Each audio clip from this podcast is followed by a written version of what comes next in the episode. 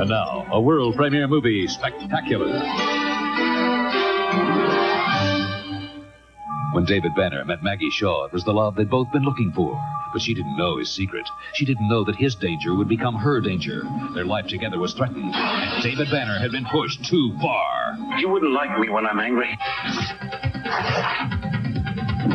He's mean and green, and after six years, the Hulk will face his greatest challenge ever, because this time he's fighting for love. Bill Bixby and Lou Ferrigno are the Incredible Hulk in The Incredible Hulk Returns. Next.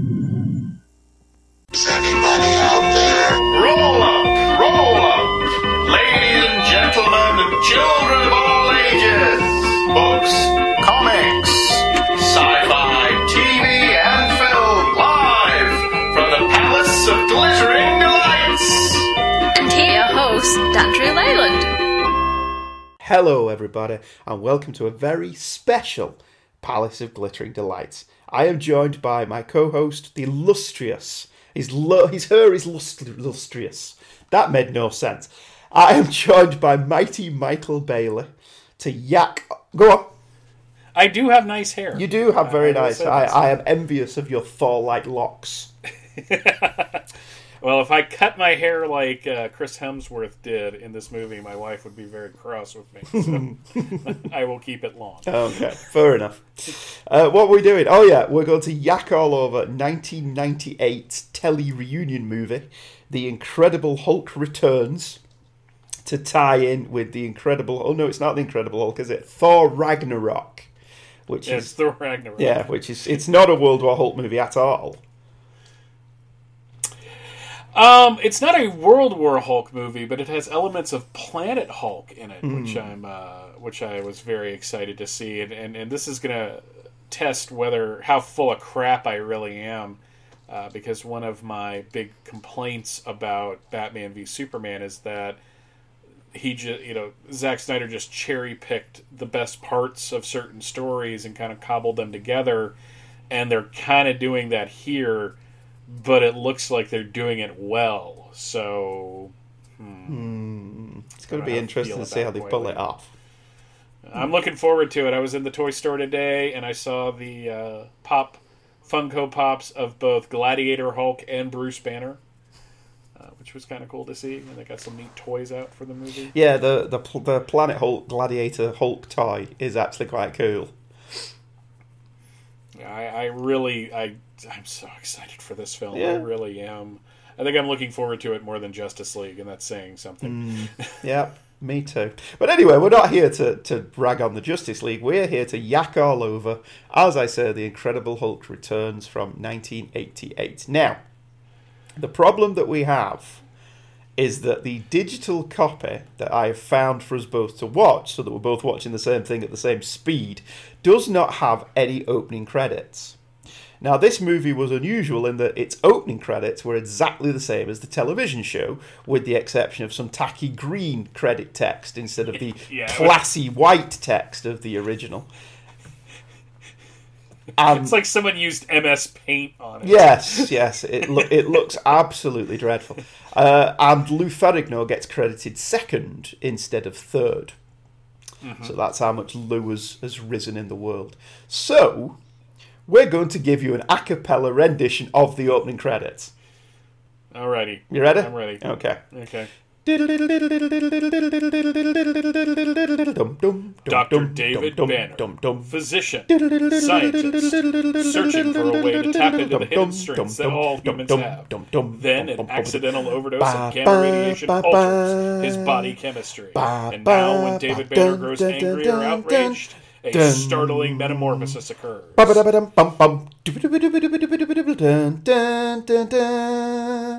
The creature is driven by rage and pursued by an investigative reporter. Mr. McGee, don't make me angry. You wouldn't like me when I'm angry.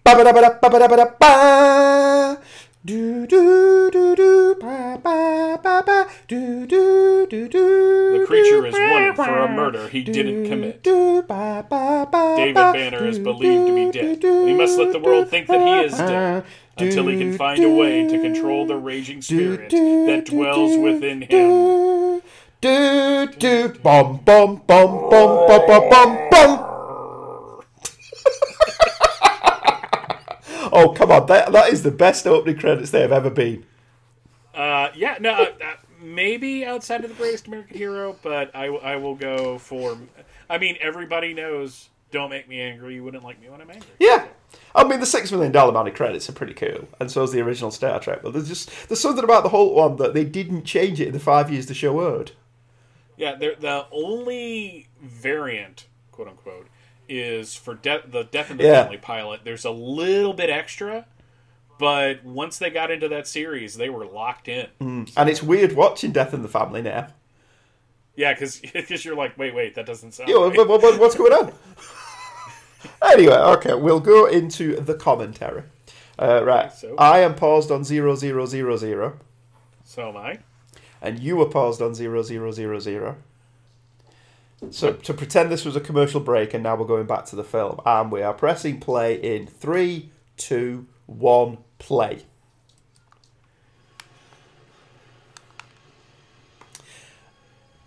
Whoever Banner is hooked up with in this film, and I don't remember her name, she's got a lovely house.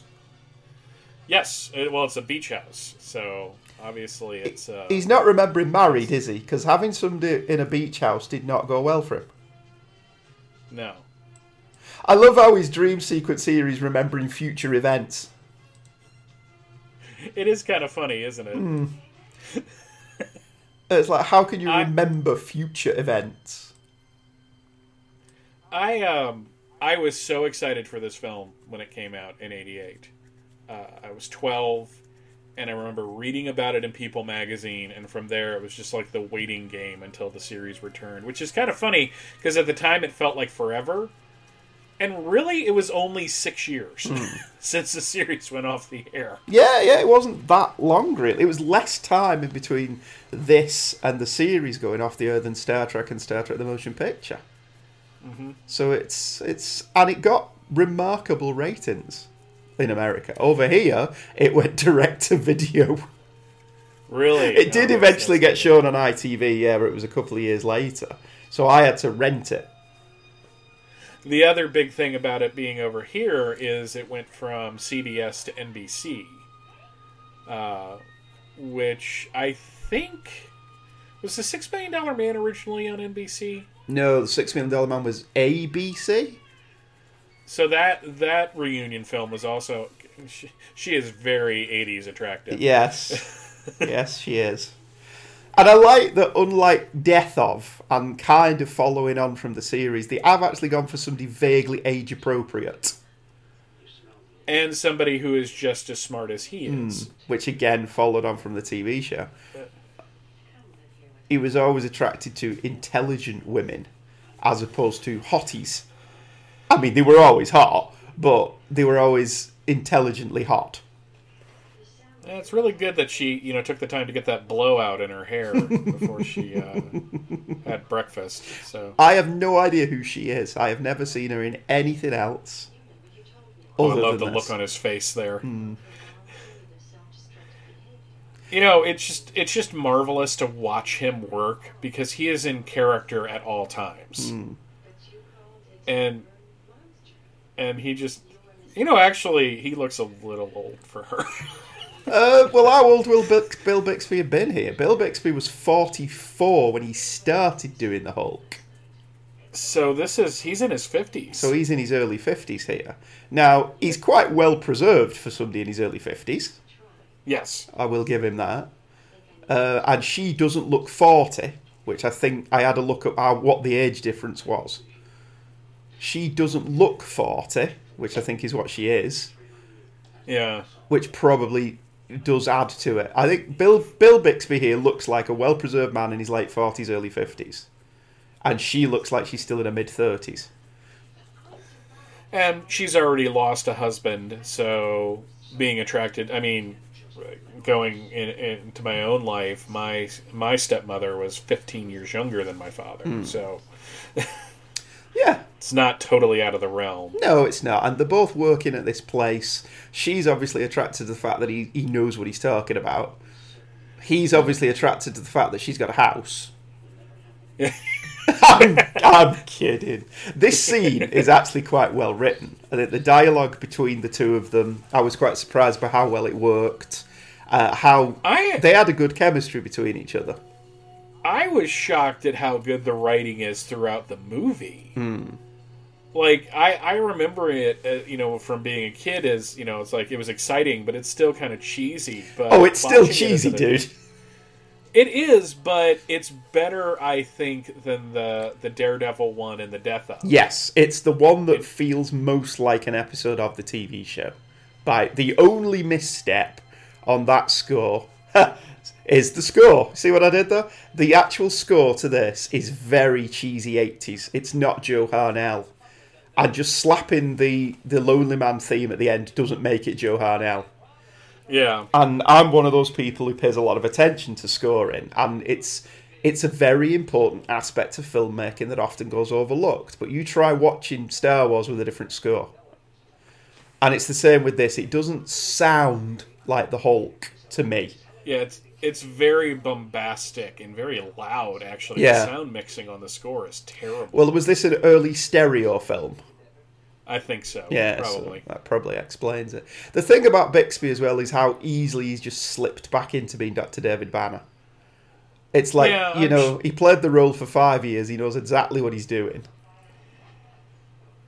but he I, I just love Bill Bixby. Uh, and and every time I go back to watch it, even on the even on the bad episodes, he's good. Hmm. Yeah, he never Like, he phones kinda- it in, does he?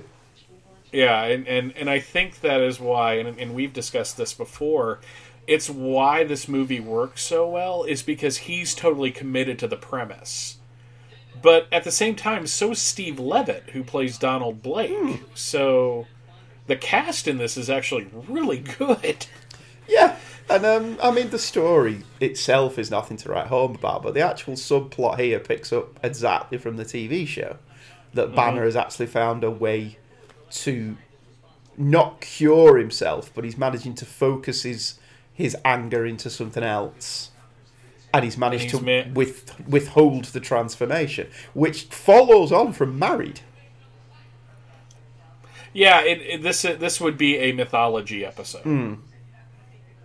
Which is what you want From after six years away. I, d- I loved that touch though. That that they want to bring Banner in to give him some credit for his work, and he's like, uh, let's not, and they respect his wishes. What I didn't understand here was he says, "You pay me very well." And what are they paying him under? David Banner Yeah. does not have a social security number.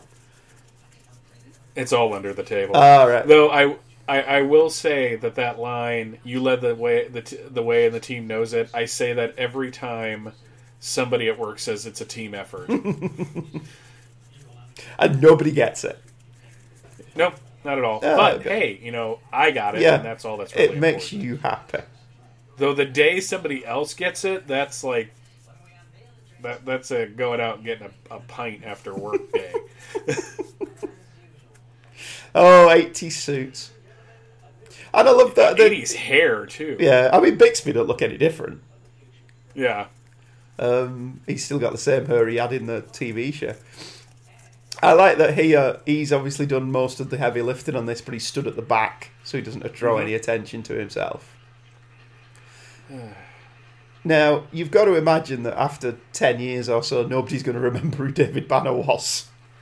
You know, Ra- it's funny you mentioned that because Rachel was was uh, overhearing me watching this uh, the other day, and she's like, "How do how does no one know who David Banner is?" And I guess just when this series that was a good fade out, Yeah. by the way. I, um, but uh, really and truly, most of the photos of David Banner, I assume he has a beard. Yeah, because they actually say that, doesn't it? Don Blake says Yeah. you had a beard.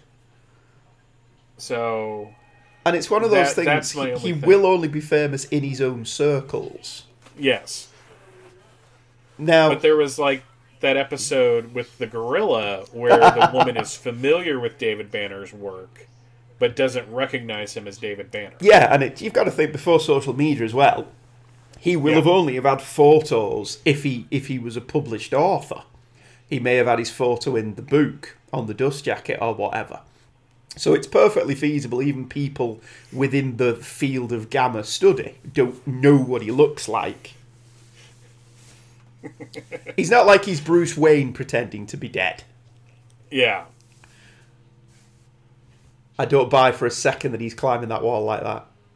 Nope, not at all. But you know what? I really like this set. Mm, yeah, I mean the gamma transponder looks a bit plasticky. Yeah, but you know, for the '80s, that works. Yeah, I was, I was just going to say that. That seems perfectly viable. This all follows TV show structure. The you know the, mm-hmm. the lead up to him doing the experimentation. Yeah, it's doing what a good reunion film of this era should do. It's giving you all of the beats that you remember, but adding something like a little new. Like in this case, we have Thor. I kind of felt the same way about the Return of the Six Million Dollar Man and Bionic Woman, mm.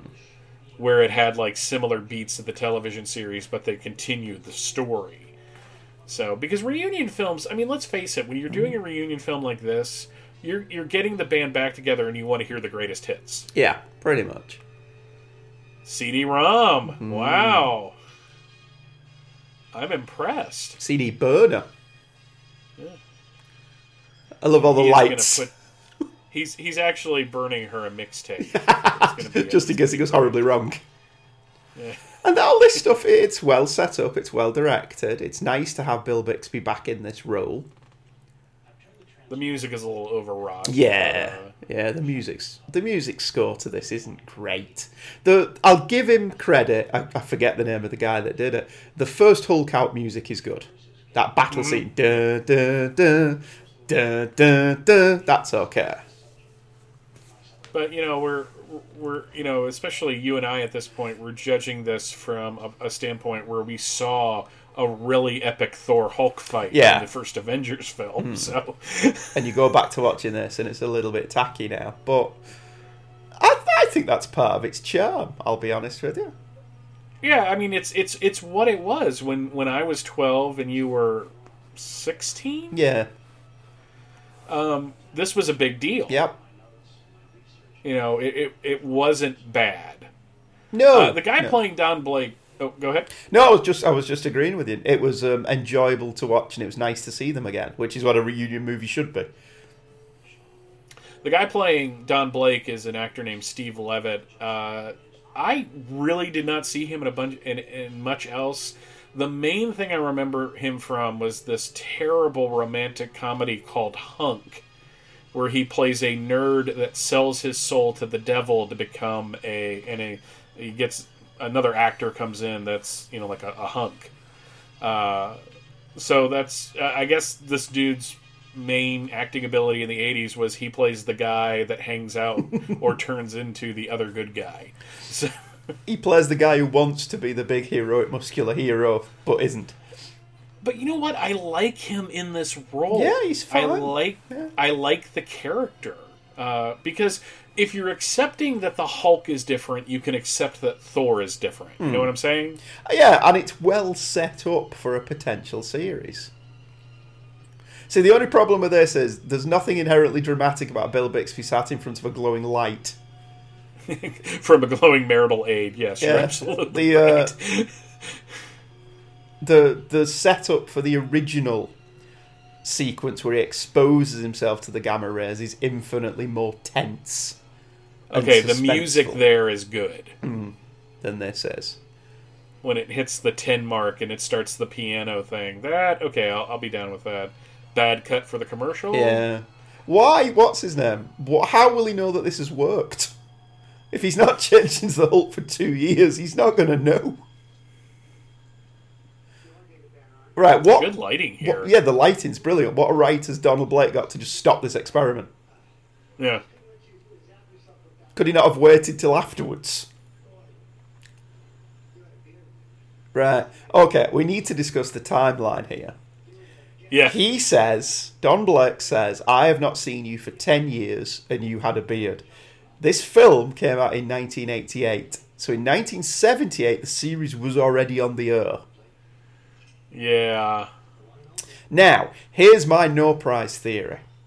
Banner says that he has not hulked out for two years since he managed to meet the, the lady whose name I can't remember. So this is 1986. Well, that's my theory. Now, the only way I can't reconcile that is when Jack McGee shows up. He says, I hunted this thing for nearly four years. He hunted him for five. In Ur date, 77, the pilot movie Ur, 82, the last episode Ur. So if we assume, yeah, that he didn't go straight here after the end of the uh, the series, there's a six months to a year before he ended up here. So that puts us in, in 1985, 1986. And that works. I can live with that. Yeah. The there was a nice little bit of acting on on Bixby's part when he goes Blake, Donald Blake, Yes. the one and only. He goes, "Ah." Yeah, Like- he remembers him being a pain in the ass student. and here we get Thor's origin through quite a cheesy flashback sequence. Look, some nice stock footage of people actually exploring somewhere Arctic. And then we and then cutting to him with his beard. and then we cut to a close-up shot of Don Blake with his beard. Yeah, it's like, uh, yeah, if you look close, if you look closely, you'll see Clark Kent walking through the Arctic. uh, yeah. Well, the tent is red and blue. This is some really bad stock footage, Yeah. as it really doesn't match the stock of the rest of the movie. No. and then a close up of Don on his own, looking offset. I love that they've matched what he's wearing to the stock footage. Well, re- remember, have you ever seen the commentary for Prometheus? Yes, yeah, where Ken Johnson Where- talks about that, yeah. Yeah, so it, it, it, it they're sneaky. Yeah. We've got this footage, let's match what he's wearing. in a cave. I'm sorry, this bit is incredibly cheesy. Yes, it is. It, it, it, 12-year-old Mike was enraptured. 41-year-old Mike's like, you know, I just want to be 12-year-old Mike hmm. again. But you know, there is a certain appeal to it because it does have that slightly cheesy Stan Lee vibe. That he Yeah. walks into this cave and he discovers what he's about to discover. So Well, let's be f- let's be fair. Thor's first appearance is not without its cheesiness. Oh God, no! I'm I'm currently reading Marvel Masterwork Thor Volume One because the Jack Kirby, Stan Lee Thor stuff is my big blind spot. So I'm like, right, I'm going to start. I'm going to read all of this, and those first couple of issues are are hard work. Is that when he was still like if you if he hits it twice, Yeah. he turns into Thor. If he hits it three He times, creates a thunderstorm, and yeah, Yeah, and uh, it's not exactly like the Hulk in changing its premise every issue, but he can do more and more remarkably stupid things just because he's Thor. However, I will say you could see them taking footage of this for the Thor intro Yeah. My name is Donald Blake. And I stumbled upon a cave. we'll, we'll redo the opening to Burn Notice, but with Don Blake. Oh, you know, science students, but you bitchy little girls. The the the like. Thank you for telling us what Valhalla is. Yeah, I'm pretty sure David Banner knows what Valhalla is. Yeah. I love that there's somebody Which- offset there moving that for him. Yeah. Go on, Don, you can do it. Come on. But there were rats, and that was his really big problem. He's just really wanting to get an etching of this dude's shield. Hmm. I mean, again, the lighting on this sequence isn't too bad now that he's not. They're not trying to match up stock footage of him stood on a snowy mountain. I want seventy-year-old Indiana Jones to stumble into this. It belongs in a Belongs in a museum. And he finds the hammer of Thor. You know, not bad. I mean, for TV Thor. No, I, I would have liked the inscription to be on it. Yeah, That would have been cool if they'd had the inscription. I love the cheesy lightning. Yeah. The cheesy video effects of uh, the late the glowing eyes, and I couldn't let go. And here's where the title sequence comes up. Yep. The Mighty Thor. I do like here that they show us Thor, but you don't see his face. Hmm. So it leaves the revelation that we're about to get to be like the first time you really see the character. Yeah. I like that, that Bixby's playing this. This is complete bullshit, right? Says the man who turns into a seven foot tall rampaging green monster. I have to understand something before I can believe it. Oh dear. He's very good at selling exposition, is Bixby. Yes. I I like that he doesn't understand the concept of Thor, but he understands the concept of channeling. Well, you know, maybe as a scientific man, he doesn't believe in the Norse legends. This guy's got a good sense of comic timing hmm. too. I love that line. He's he's as real as this counter, only bigger.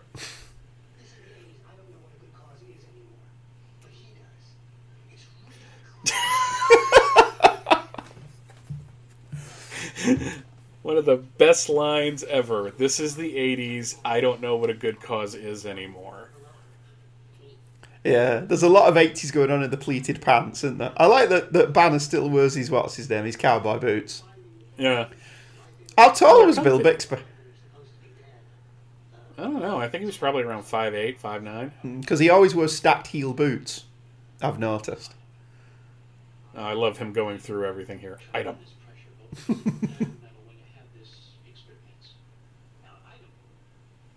I, I like the idea as well that he's playing this without being actually able to see anything, because apparently he was so short sighted without his specs. Yeah. Every behind the scenes still of the Incredible Hulk, you see Bixby's got his specs on.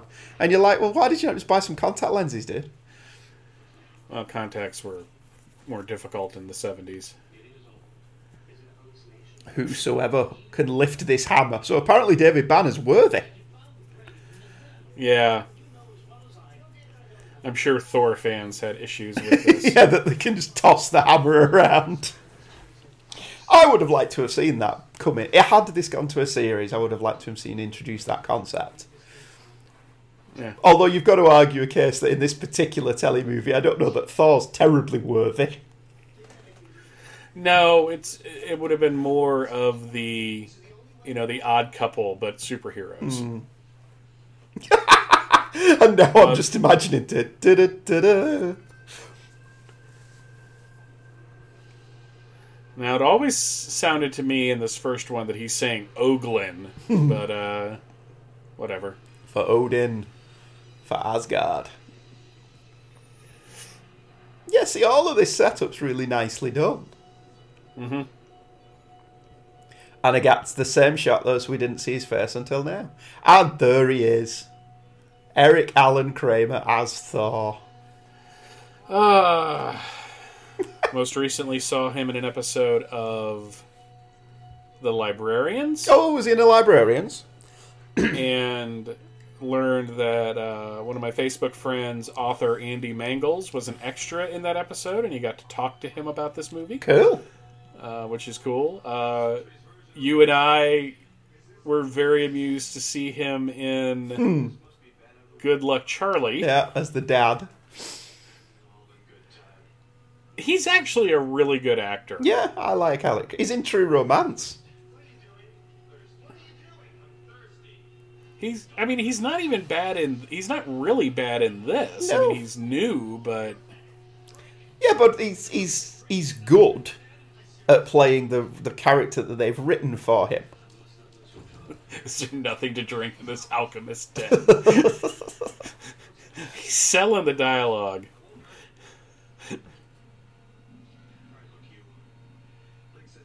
It's not a bad outfit. No, it's. I mean, it's not the comic outfit, but it's okay. I like that he's got a hammer around his uh, on his necklace. I mean, it's a T, so it stands for Thor. Ah, of course. is he praying? this is funny. See, I really am disappointed now that this didn't go to series because you could have at least gotten two really good seasons out of these two. Yeah, just been a comedy double act. I mean, they would have been fighting Stephen J. Cannell villains. Yeah, but... you know, Crazy Tommy T would have been the bad guy every week. Oh, sorry, Banner. now this is crying out for dun dun dun. And we don't we get this cheesy 80s score instead. Here we go. Hom dip dip dip daddy. I love Blake's reaction though. Like, what? Oh, what have we done? Right, see now his eyes are very definitely green now. yeah. as opposed to the white of the original show. So I can see where that Um, conversation happens. Controversial opinion: Lou Ferrigno looks like crap in this movie. Yes. he also has um, he also was sweating under the arm though, but that's understandable given what he's just been through. Some clever editing is here Terrible. To make this He's scene longer than it son of a actually is. He is, yeah. Well, he's a big guy, isn't he? And then you get exactly the same shot, but from a different camera angle. And then you Yeah. get exactly the same shot again, but longer. And he's got an absolutely terrible wig. Yeah, the wig I think is the main problem here. What was what was the problem with them that they could not get him a decent wig? I love Thor's reaction. I mean, Ferrigno looks bigger than he's ever been before. Yeah, he's pretty. He's huge in this movie. Hmm. But uh, I don't. I mean, at least the green makeup is the same color as his face and his body, which it isn't in one of the later movies. I noticed. Oh, this uh, that look on his face when he grabs him by the midsection, like, up. Grrr.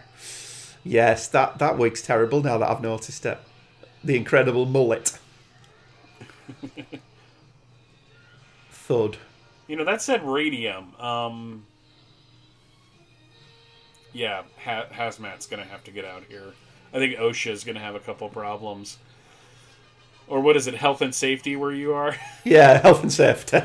Health and safety officer's going to be coming in and saying, "Why did you have this just exposed?" There you go. Good day straight to hell, you ugly troll. Although this is the first time we ever got the Hulk being able to fight somebody. well, except for the evil Hulk, but still. Even then, they just kind of throw each other around. And let's be honest, Dick Durock was a bit stringy compared yeah, to he was, he was tall. But I actually have an incontinuity explanation for that, so. Go on. Oh, um, basically, when David Banner wants to be strong, he is the 70s conception of a strong man, which would be Ah. a bodybuilder. Yeah. Whereas uh, Dell Frye just wants to be taller than everybody else because everybody's bigger. So, Oh, right, that works. his. Yeah. I put way too much thought into that episode. I have an entire backstory for everybody. No, that's that's fine. It's a shame, and the the fight is over, which is a shame. Oh, he's got his green pumps on.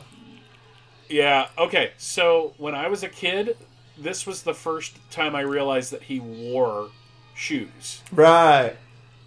Uh, I didn't notice it here. I noticed it later in the film, but you just pointed it out, so you know now is the time to talk about it. I hate the music here. I hate that that stunt. Yeah, that looks like crap. Yeah. That doesn't look bad. No, the the underlit shot and shooting him from underneath to make him look taller, which was a trick they used in the series a lot. that was a funny line. lips find rabbit. I mean, I suppose the advantage this show would have had over the Hulk because it probably would have been much more expensive to have Thor around all the time. Yeah, because he's he's not in makeup and I don't know. It, I, I I think you know just Don Blake going from town to town, getting you know in trouble and helping people. It's a tried and true premise. I mean, it's not like there was that many great TV shows in the late '80s. I mean, No. we're, we're a year away from Quantum Leap, but uh, it's a little more expensive in 1988. He's putting a tenner. All right. Well, yeah, and, and unlike Clark Kent, he leaves money. Nice touch of verisimilitude there. He's got no shoes. Yeah, but that alley would not be that freaking clean. No. it would have been nice if just this once he'd got a shirt that was way too big for him. Nice wig. Yeah, it's. Uh, it's alright. He is really, uh, you know, I gotta say, Eric Kramer really sells this performance. Yes. He seems very self aware of who he's playing. And having fun with it. And he's, yeah, he's obviously having a good time. That was when, when I was watching it last week. I just texted you that he steals this film, and I think he does. Yeah, he really, I mean, he's, uh, unlike Daredevil, who was kind of a disappointment. Uh, I like that. I don't know the mechanics of your problem. But it's a very David Banner shirt. But yeah, but, and it's all credit to Bixby. He's letting him steal the scenes. So, is he wearing a button down underneath a button down? Who thought? No, Don Blake. Oh right, yeah, he's got he has got a jumper underneath his shirt. Oh, it's a it's it's a shirt with buttons on it, but it's not a button down. Okay. But it's L.A. It's got to be freaking hot. Uh, maybe it's early morning. Yeah. Well, Eric Kramer's running around in leather pants, so Which in L.A. probably wouldn't be that far. I don't know. okay. They're in front of a karate studio, actually. Yeah, because this one was actually shot in LA, wasn't it? The other two were shot Yeah. in Canada. I love that it's buried on the on a back page somewhere. It's not a headline news like it would be with the National Enquirer. Yeah. I wonder if people who live in LA actually look, look at uh, the side of this now and go, "Oh, those places don't exist anymore." Probably not. This prob- this is all probably like either a housing community or it was. Ge- there was probably some serious gentrification in this neighborhood. Because uh, they, they've actually shot this as well. It's not green screened. you spilled.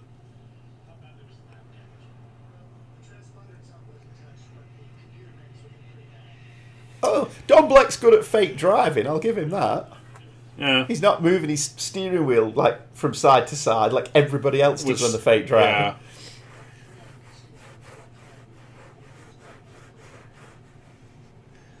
I love the delivery of this line. The wrath of God in a bottle. Hmm.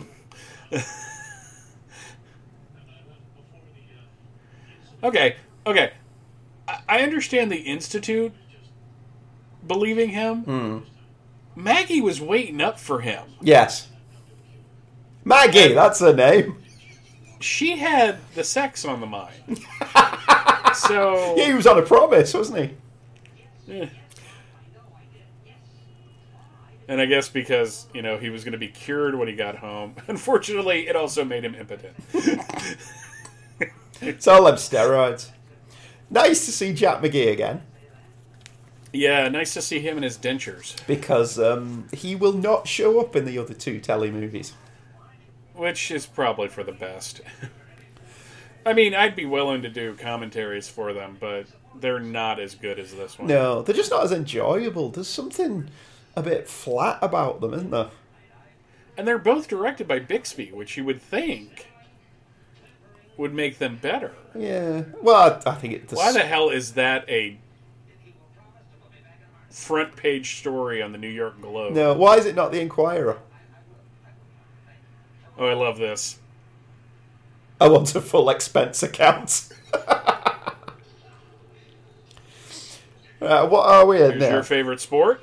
yeah, I love playing squash. We're 40 minutes in before we get introduced to the bad guy, Played by Tim Thomerson. Jay Allen. Uh, J- oh, just I love him just as an actor. He was in a movie called The Wrong Guys, and it was Tim Thomerson, uh, Louie Anderson, Richard Belzer, and a bunch of comedians playing like childhood friends that get together for a reunion, and uh, he's just hilarious in it.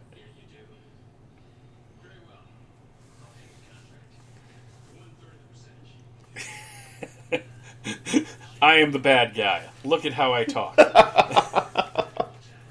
But we've not even got Charles Napier yet. Oh, this is great. I do like Tim Thomerson Jack Deth. He delivered. I love the delivery of that line. Complicated brotherly. li- Tra, tra, uh, everything to do with it. Everything. So we have to take a minute to establish that there are bad guys. Oh, I love this too. Sudden religious conversions.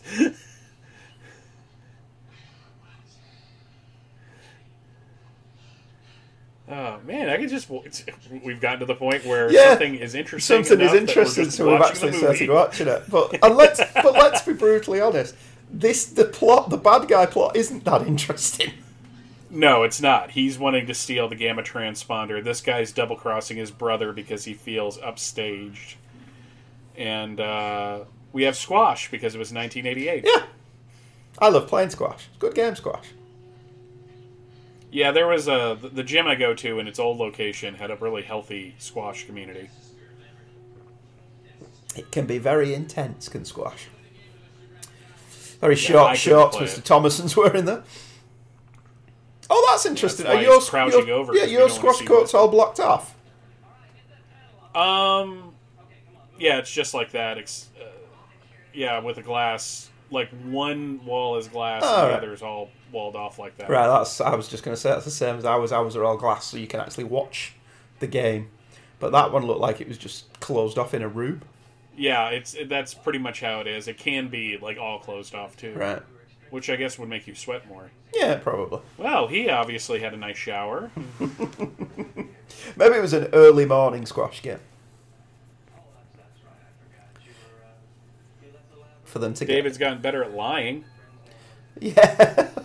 well, he's had a lot of practice. Do you think he suspects that he and Donald, that David and Donald Blake are having an affair? Another one like you, Uh, I- David. Uh, who's paying Don Blake for this? Yeah, like you can't like he just shows up and he's just gonna help out. Yeah. Again, how's he allowed in the building to this top secret uh, community? He's wearing a different shirt now.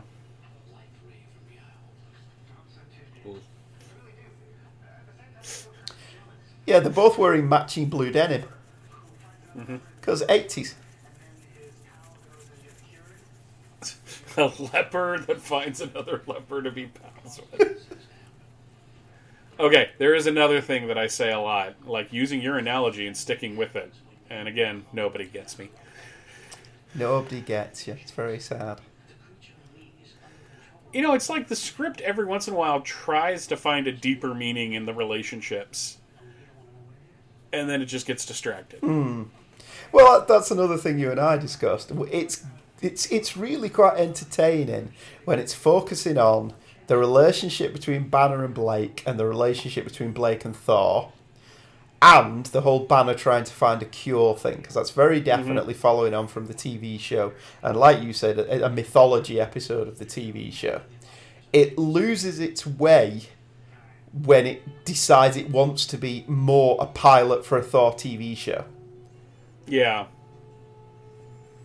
As it currently it stands, this is Thor in a Hulk story. But this is this was really a big deal, eh, or maybe it just seemed like that to me when you know I was twelve. But I remember a comic scene covering this. I, I, I think that's where I learned of it, back in the pre-internet days. It was on Entertainment Tonight. I mean, it was a big deal that this show was coming back because you had because I think what some people probably forget is that the Incredible Hulk was an incredibly popular television series. Yes. Not just with people like us. No, no, it was a, it was a mainstream hit uh, across the land. Very popular show. Arguably, it shouldn't have been cancelled when it was. Yeah, it was only because the president of CBS was an asshole. Yeah. I'm sorry, I don't mean to swear on your show. No, feel free. I've said worse. Yeah, then, you know, he wouldn't even let them wrap it up with a two hour telefilm. Yeah, I mean, it, it sounds like if, if Johnson is to be bel oh, this is really bad. Hmm. do do do do do do do do do do do. Yeah, because is David Banner even on McGee's radar at this point if he's been dead for eight years? Yeah, but if he turned around and saw David Banner, that would probably be a bad thing. See, in a telly movie where you're not doing a weekly series, I would have let him see him. Even if it was only a. Was that David Banner? Yeah. Because you've, you've not got to maintain the regular status quo in a series of telly movies. Music here is really trying to be dramatic and not and succeeding not at all. succeeding. no, I'm, I'm not a fan of the score for this. Occasionally, it has moments, Yeah, it has it, it has like good bits and pieces here.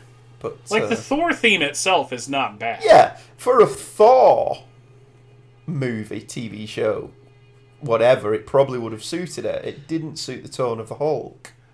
Look at look at the like he's really working it. No, Eric Kramer's great in this. Excuse me. Need. Oh. I think that's what you said about our beer when you were over here in April. It's better than nothing.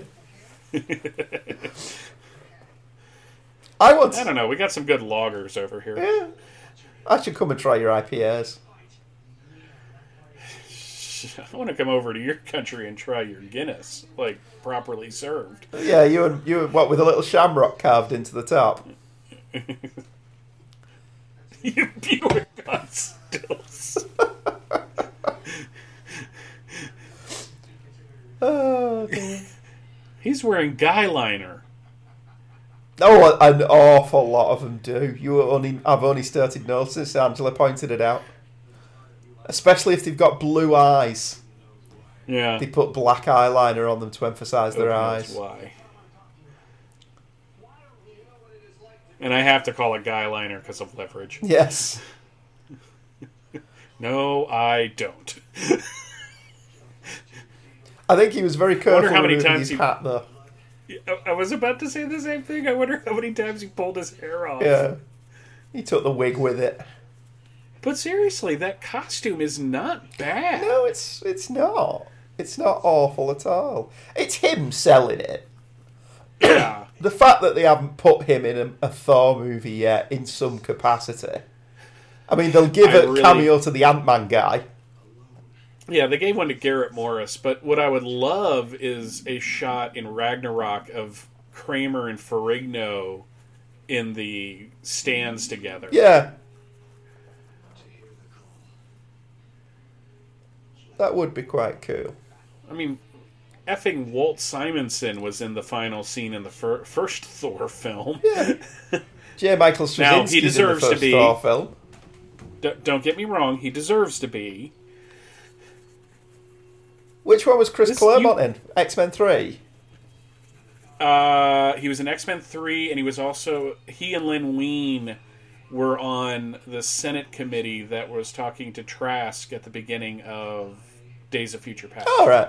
I didn't spot him in that one. Yeah, he's he's one of the Wein's in there too, which is kind of cool. Yeah, especially now. You know, the writing in this scene is really good. That's what it feels like Nicholas Corea is invested when he's talking about the relationships between, like I said, Banner and Blake and Blake and Thor. He's interested in that stuff. And all the other stuff having to shoe on in a bad guy plot, Yeah, he doesn't really care about. But see, this is this is ultimately my problem with this film. It's not a Hulk story anymore.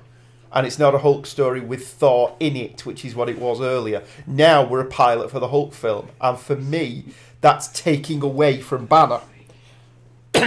I mean, it's more of a Hulk story than Trial of the Incredible Hulk. Oh God, yeah. Where you don't even get a final Hulk out. Yeah, that was a misstep. But I think what I what we wanted to see there from this was a David Banner Hulk story, mm-hmm. and we're now getting a backdoor pilot. Now I'll forgive backdoor pilots in a weekly series. Sorry, excuse me. I'm turning to Theresa Oh, May. I love this song.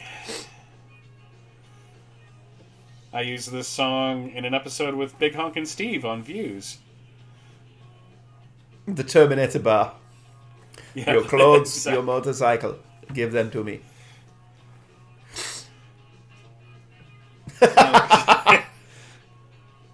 There's an awful lot of her here. Hey, look, it's me. Dum dum dum dum. I could be that dude right now. Give me a leather jacket. I love that they've got Don Blake dressed in the most unsuitable attire for a place like this. Although that girl behind him's wearing an 80s hat, so well done. Yeah, this is. Right, this scene is quite frankly padded. Oh, this is this is total. Ba- I mean, it's fun. this is what he wanted. Flagon of mead, my fine man. And get your comely wench to sit her buttocks upon my knee. Oh, and I love that he's not paying for anything. That's cool. Yeah, He's betting Everyone's- everyone that he can sink one of them in one go. So he's not Yeah. even paying for his own beer. Clever guy. well, he probably has no concept of modern. no, he doesn't know. that's- I mean, this would take a dark turner if he snapped that guy's wrist. Yeah, this would be very different if it was the Jeff Goldblum fly. Snap. But he's going to win respect of all the bikers. And, well, yeah, and I mean, bed but, all but the what I love is he he beats this guy, and their first Yeah. thing afterwards is like, Shake hands. yeah. Yeah, you would think that Vikings and bikers would have a lot in common. And the women love him. So, yes. And, and the women, some of the women are loving Don Blake here. She's, she's kind of there. You're like, Don, come on, light up, dude. Oh, somebody caught blocking him. Guys, don't don't pick a fight with this dude. It's not going to end well for you.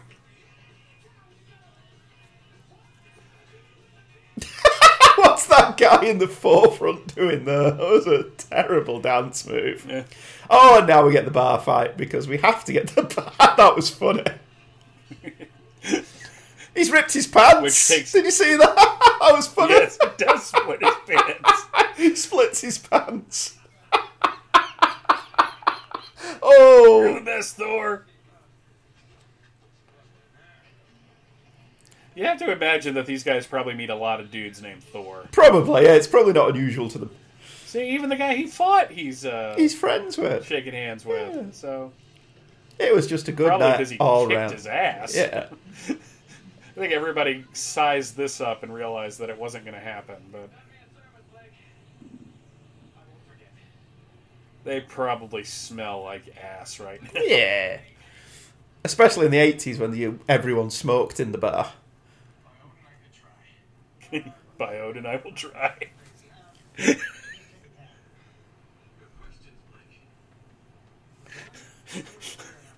Can you drive my car?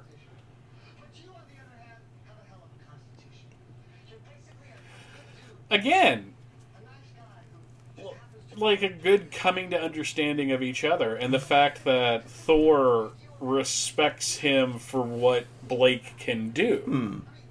Like he's not a warrior, but he's a healer, which you know any D and D uh, GM will tell you you need a healer.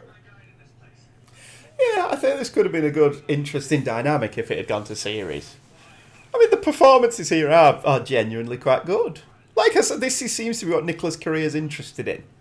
Mm-hmm. And Yeah, he did, definitely. at least he did work on the TV show. Yeah, Although there are rumours that Bixby directed portions of this, this telefilm as well, but didn't get credited for it. That that would make sense though. They they might have they might have been under a time crunch. Hmm.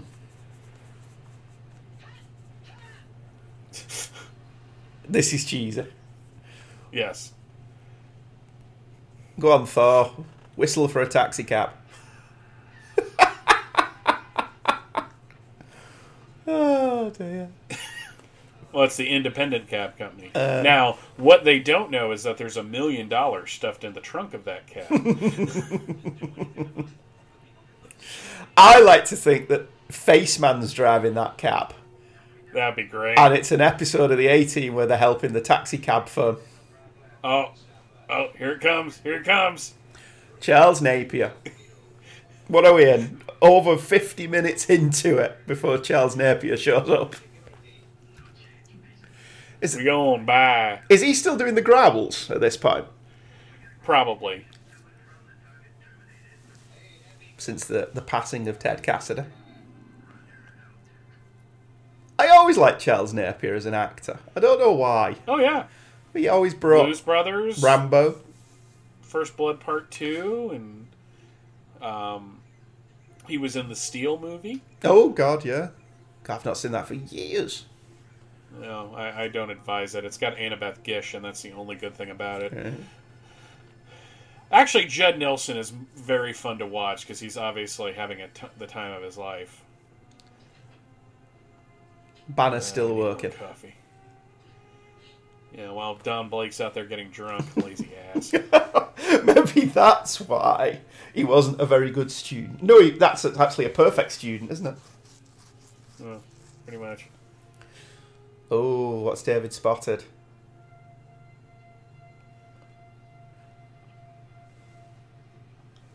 Nefarious bad guys in Guy. white van. That guy is black going behind. God, the music here is terrible. Hmm. Huh. And when he comes back around, it's a white dude. Yeah, that's not suspicious at all. No. Where did the black dude go? Is he just in the back of the van?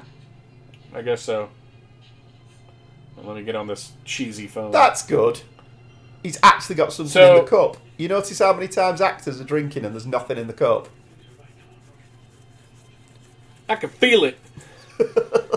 Great. This dude actually this uh, this actor obviously went to the Bill Paxton and Alien School of Acting. Wasn't the dude with like kind of the Bixby hair, Bixby stunt double on the series? Possibly. He probably is. He stunt double here. Game over, man. Game over. That was cool. Oh, shot one of his own people. Good job there. Not the most Wow, most, they are manhandling Bill Bixby. not the most um, competent of bad guys.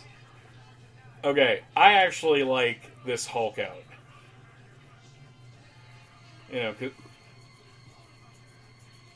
Second Hulk out of the show, and they're saving money by not showing us it. But it does give us this really cool reveal. yeah, that's what I'm saying. I love this. The Hulk just standing Shirt up behind him. Pretty sure Bixby was wearing a belt, but never mind.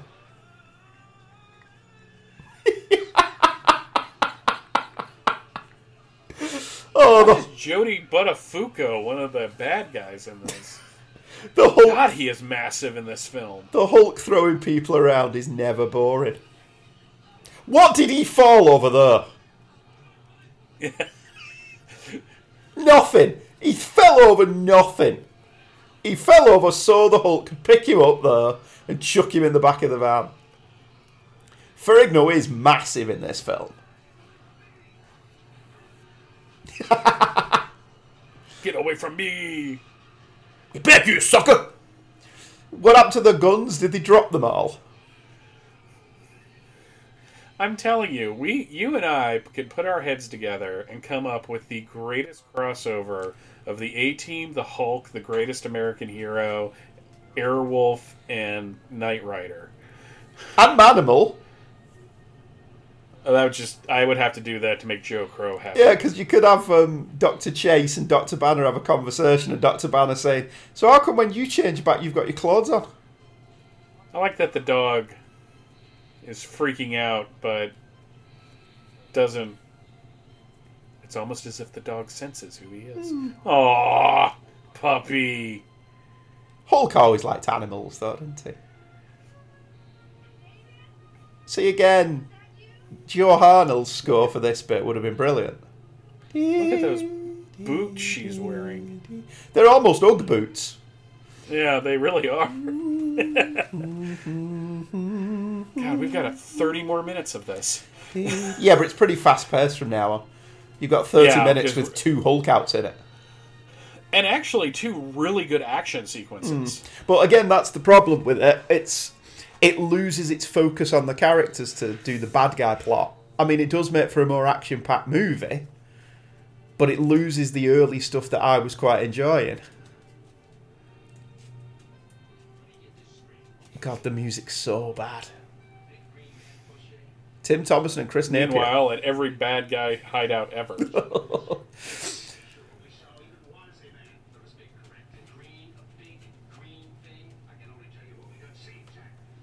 You'd the think green.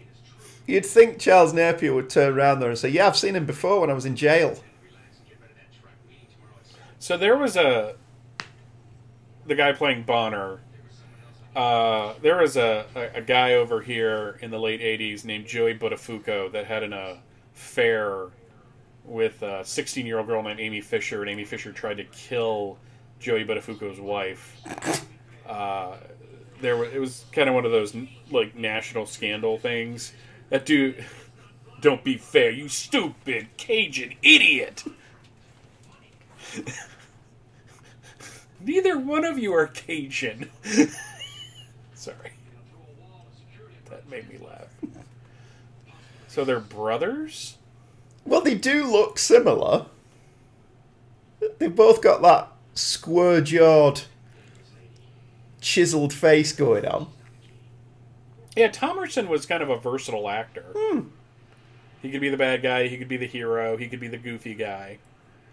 Charles Napier, not perhaps a versatile actor, but an entertaining one No, nevertheless. But, but hey, he was in The Slam, which was one of my favorite episodes yeah, of the original yeah. series. And he's in Little Green Men in Deep Space Nine, which is a great episode. And he's in The Way to Eden in the original Trek. Look at how teenage like this woman looks in this scene. Hmm. That that jumper's a fashion misstep, though, David. Yeah, I. You look like an old man. I mean, she looks all right. no, it's because she's 80 attra- 80s attractive. Yeah, it's the red hair as well. She looks like a slightly more mature Rebecca Holden from Knight Rider. This is like she's like Mary Jane's older, cuter cousin. Mary Jane's mum. and it looks like the curtains match the drapes. So Oh, and here come bad guys in helicopter.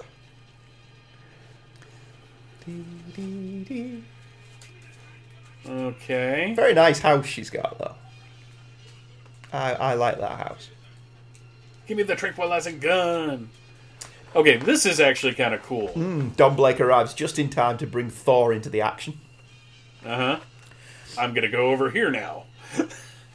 okay, I'll pick you up.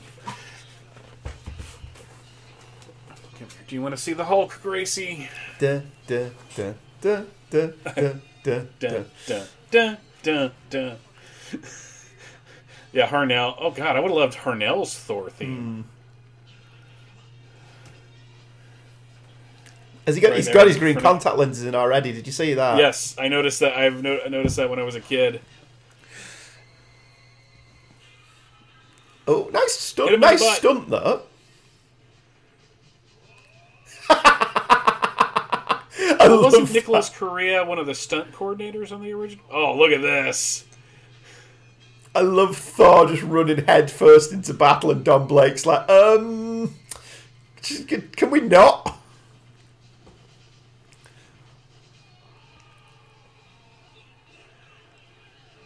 How did they miss him when they shot at him though? oh, headbutt! Brilliant! Yeah, like three people at once. I, I don't buy. Yeah, I don't buy for a second here that the Hulk struggles taking out these three goofballs.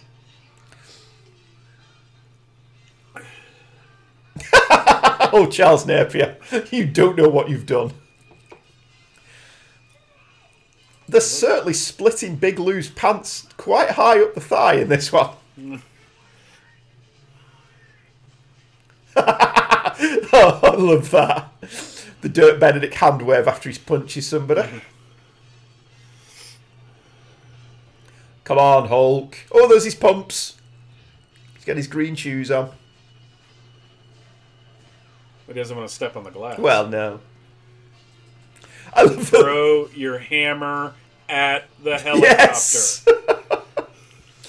if only he had some kind of weapon that he could hurl. if only. Our heroes team up. Here we go.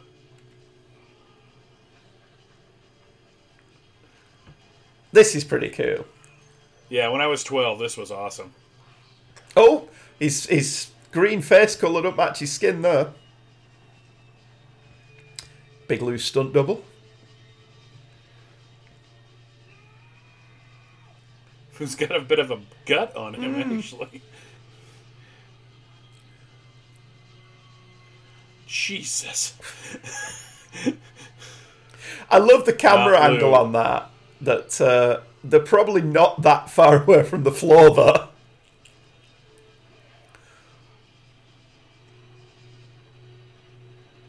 Ooh. Oh. Oh. The fall into the floor shots are very cheesy. Although we have had two Hulk outs in less than 10 minutes, so that's quite impressive. Yeah.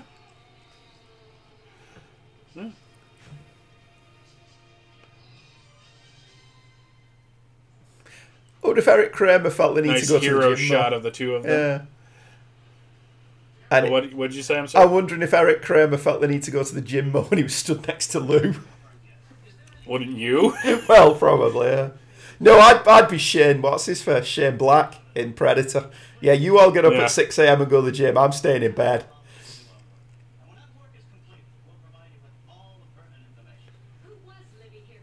I love Jack McGee. He stood there with that smug look on his face.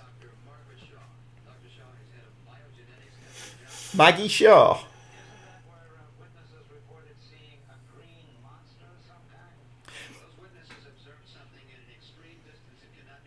I think it was so from an extreme distance.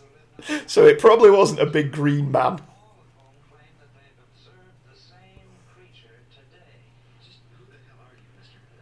I like that Jack McGee's been taken seriously here and he's just embarrassing the police.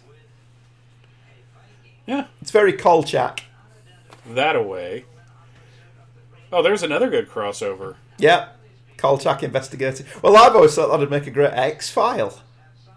Mm-hmm. Mulder and Scully investigating a big green creature. But it does probably fit better with Kolchak.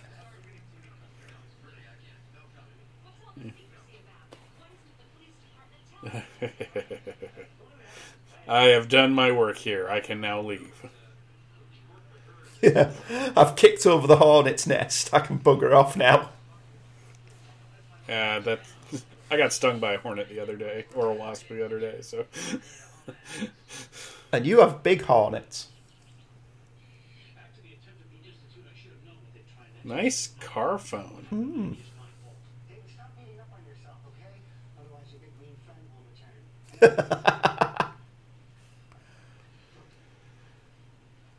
So uh, a lot of my fashion sense in high school was based off of David Banner. Um, yeah, I would have worn the outfit he's wearing now.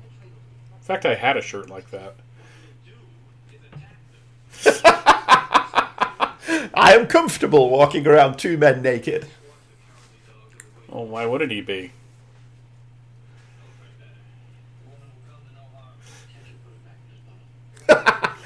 Can't you put it back in his bottle?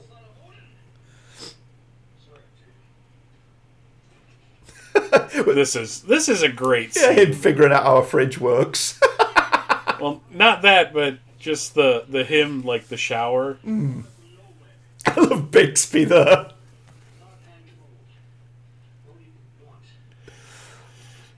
It has a ring pull, dude.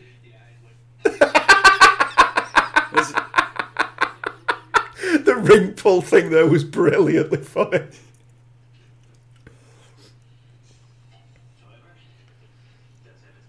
well, it looks like uh, finally know the answer that uh, David Banner's a Coors man. No, that's Blake's apartment, isn't it? no, it's Banyan's. All right.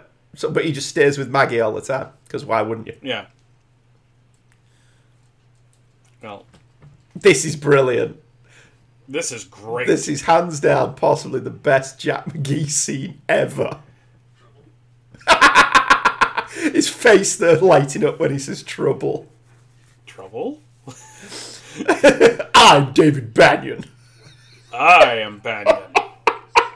you look like a rat-tailed Saxon to me. this is absolutely great. I'm looking for a man. Well, you have found one.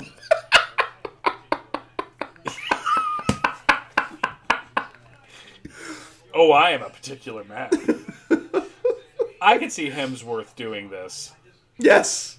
And doing a great job with it.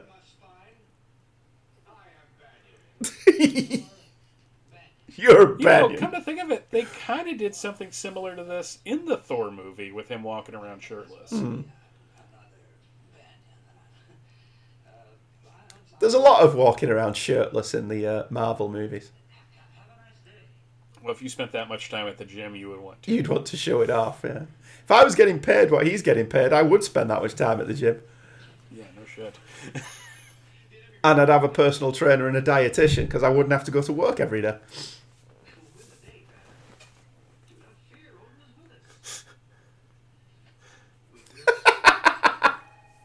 they don't go into that enough. The idea that Thor's like, why do you not release your beast more often? And Banner's like, I don't want to.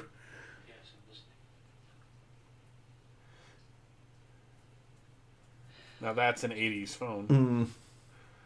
80s cardless. He's got a record player as well. 88. Oh, yeah. Well, they pay him very well. Yeah, I was just saying. mm, I was just thinking CDs were just coming into prominence, weren't they? Yeah, but David Banner would like have. Well, he wouldn't have anything because he moves from place to place. He's been here for two years.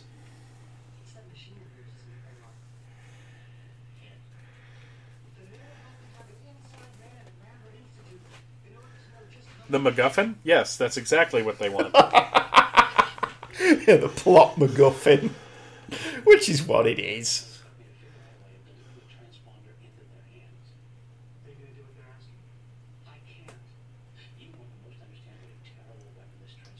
Oh, of course it could be a terrible weapon because everything can be weaponized. I don't quite understand how the gamma transponder could be a weapon. Why do they? Yeah, it, it, is a little flimsy that a terrorist organization would be spending this much time and energy. I found my sweatshirt.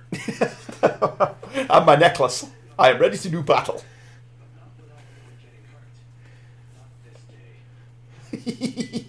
that was almost Thor like speak. Not this day. Yeah.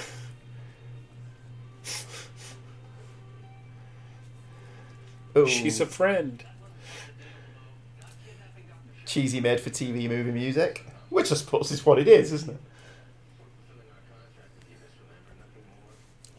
I like Tim Thomerson's laid back cool in this film. Yeah, he he's he's very confident in his own abilities.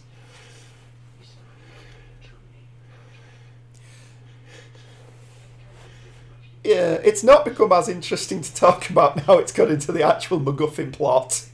Yeah. It's just Charles Napier doing that stuff that Charles Napier did in 80s TV shows where he was the bad guy. Mine is for the dead, my friend. I guarantee. I believe that I guarantee was a slight nod to a successful Ruffles chips campaign where they had a Cajun guy. I guarantee. All right, so he's supposed to be Cajun. Yes. Remember, he calls him a He stupid did, Cajun. yeah, yeah, yeah. He said earlier. I wouldn't be drinking out of that glass though.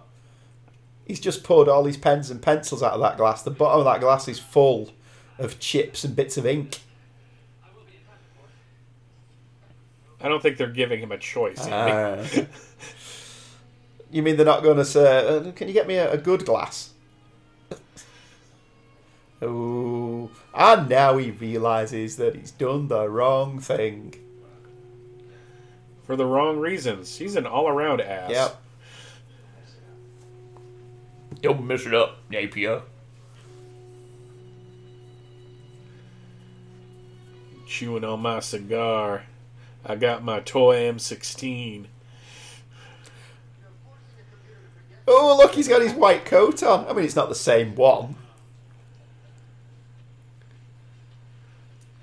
But it's nice to see it again, or a variation of. Making a computer forget what it's learned seems something blasphemous. Yeah, say that to all the guys that want to erase their browsing history.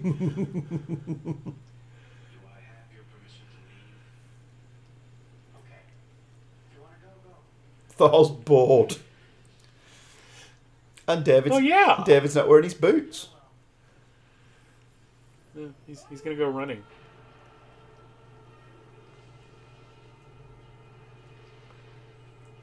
Okay, that time it sounded like he was saying Olin.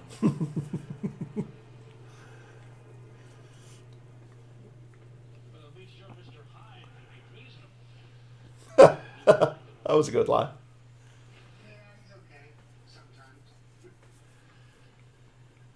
Oh, your Mr. Hyde is likable. Even if he doesn't do much apart from flex.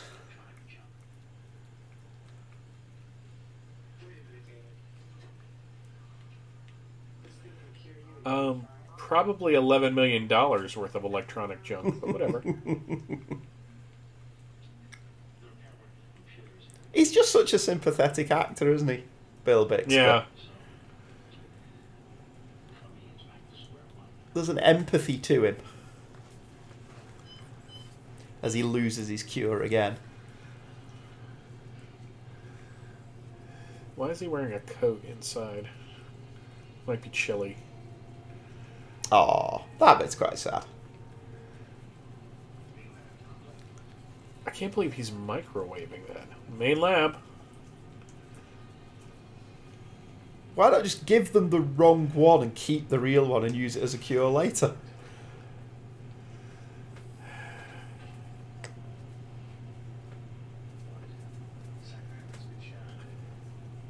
I like all the blinky lights in the background. A- Uh-huh. 80s computer room. now, as a kid, are you now not getting to the point where you're like, I want the final Hulk out? Yeah, pretty much. I'm 41 years old and I want the final Hulk out at this point. Ah, but we've got to have the redemption scene for the, the main bad guy. So he did mess up killing him. Yep, God, Charles Napier is shit in this film, isn't he? he's a bad mercenary.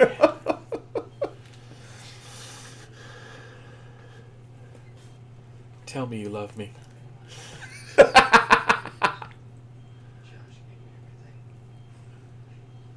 Oh, and his brother can't believe it. Yeah, yeah, get on with it. We want- more Hulk Thor action.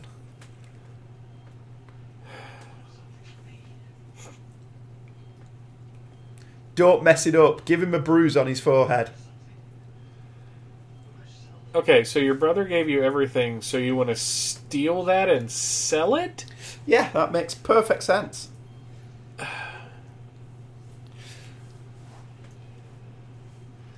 Was he going to use the money to start his own thing? No, he was going to use all the money to add to all the money he already has and just have all the money. That kind of makes sense. yeah, if he's if he's what's his name? If he's Rockefeller. no. Uh, no, I'm, I'm not entirely convinced that the bad guy plot does make a lot of sense. Why? It's such an airtight plot.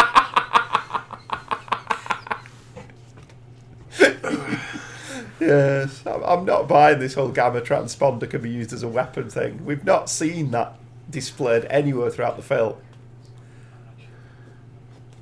They've not set it up like they do with the Genesis device.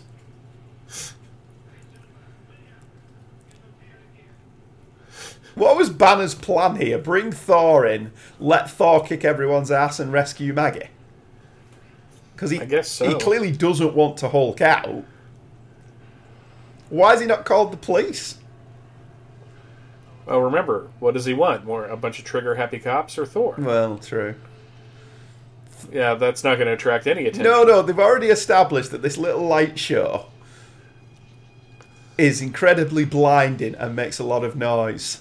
But here, they're able to beam Thor in in the middle of this warehouse and none of the bad guys notice. Bit late for I that, love Dom. this. Date.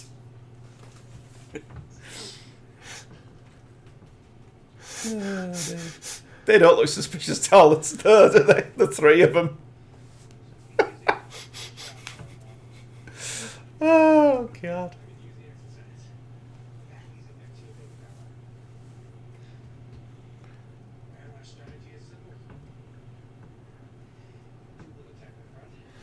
And Thor's got the plan. Yes.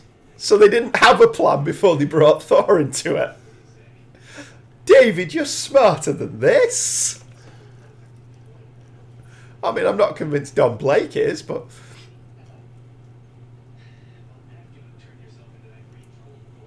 After you've summoned your green crew, that's a good line.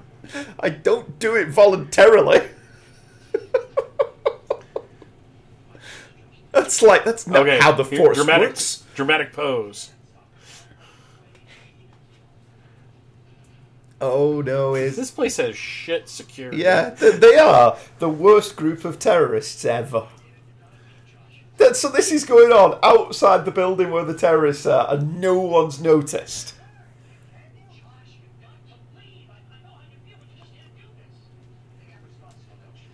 No, I'm telling you to get the hell out of Dodge before you get shot. Well, yeah, but that's that's entirely beside the point. No! He's just letting the Hulk outs happen now, isn't he? Yeah. He's like, fuck it. Two years without incident.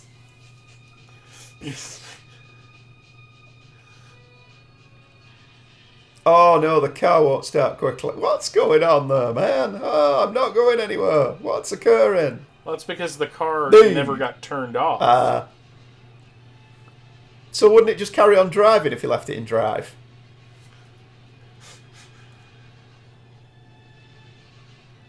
Obviously, a rear wheel drive vehicle. Ah, yes. what,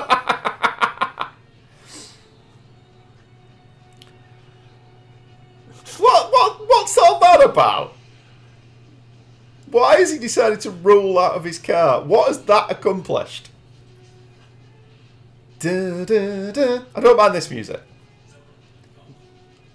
Meanwhile, all these terrorists who were all just inside playing poker instead of, you know, guarding the building.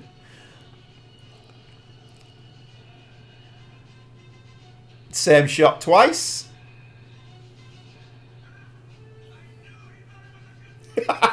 Why'd you have to do that to me, Andy? Sorry.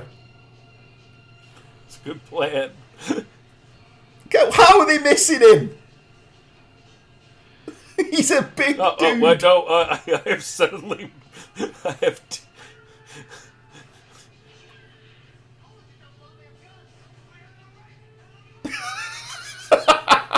But we are right and we have the might. Brilliant. Oh, look, that tiny shield is going to protect him from that gunfire.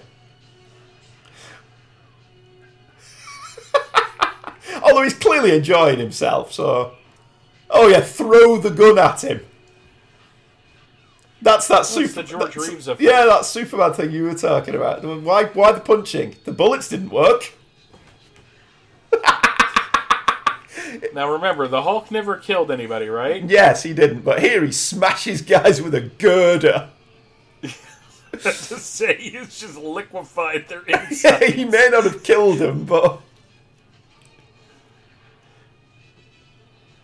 But they were really, really bad guys this time round. Oh, Hulk You know- jump. You know, for all its stupidity, this is quite a fun fight scene. Yeah. Charles, you've got a gun. Why don't you shoot back?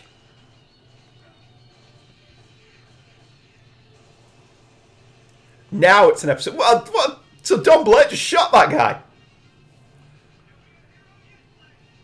Yeah, he totally murdered Yeah. him.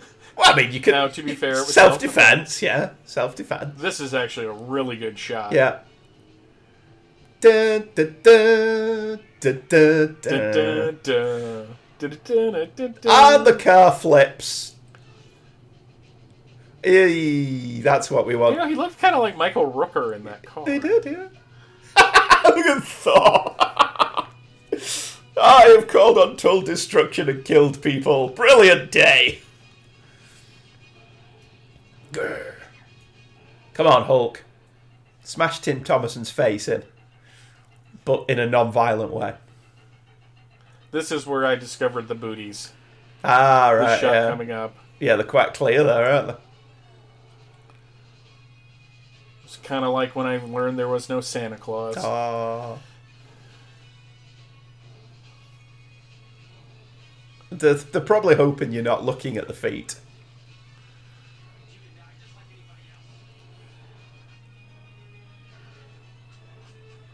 I love how they make a big deal out of him crushing a gun. Oh, and he touches Maggie's face. She still got the blood spot from the, uh, Yeah, the dart. nice bit of continuity. All right. This is a bit comical. Yes. Well, now we have the uh, it's no tribble tribble at all scene. where everyone stands around laughing as the Yeah, they, they murdered somebody, and it's funny. yeah, one dude in there is dying. There's a couple people that will never walk again. And, but even the Hulk finds this amusing. That's what's great about it. even the Hulk was amused. you just see him patting himself on the back, though. I am a funny Yeah. guy. Maggie's having feelings she never thought she'd have before. Maggie's wondering if she can get David to do that in the bedroom. You'll have to play the hero. Because neither of us can ever say anything about those. So Don Blake's going to take credit for wrapping that guy up in a big iron bar and hanging him on a hook. How is that going to work?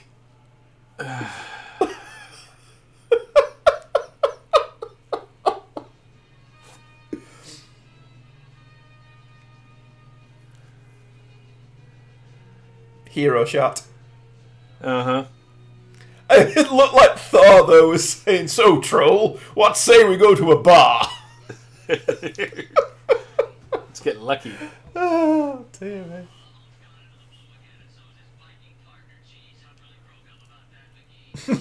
Poor McGee, foiled again. Wasn't even at the last confrontation, which would have been nice. My dad had a phone like that. Early car phone. Yeah, he had a he had a car phone for his job. And this is the last we will ever see of Jack McGee. Yeah, kind of sad, isn't it? Mm-hmm. With his lovely dentures. Mm-hmm. It's amazing how much he aged in six years, isn't it? Yeah. Whereas Bixby's not really changed that much.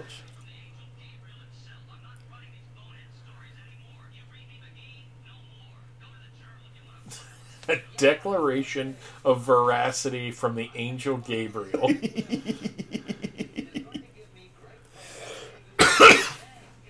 Oh, that's a shame. That I think we could have we could have done with seeing Jack McGee again.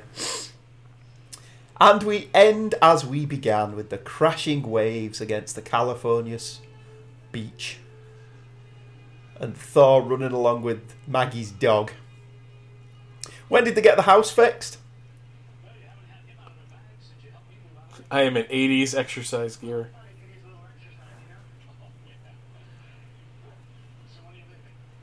Thor would be very handy to help move out of an apartment. Hmm. I love that. So where are you going? Fuck off, Dom.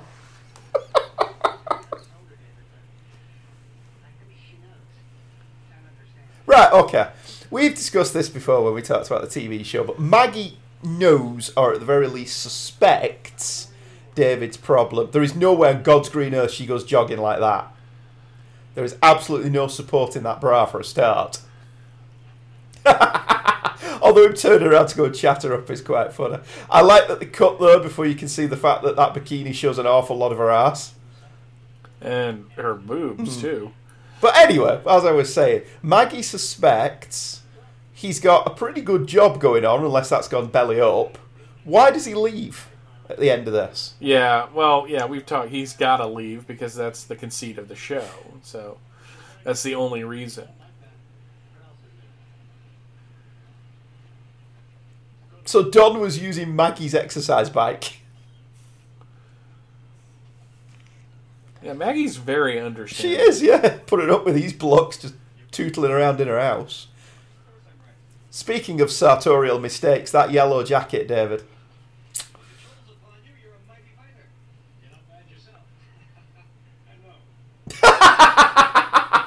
That's funny line. You're a mighty fighter when the troll is upon you, Banner. You're not bad yourself. I know.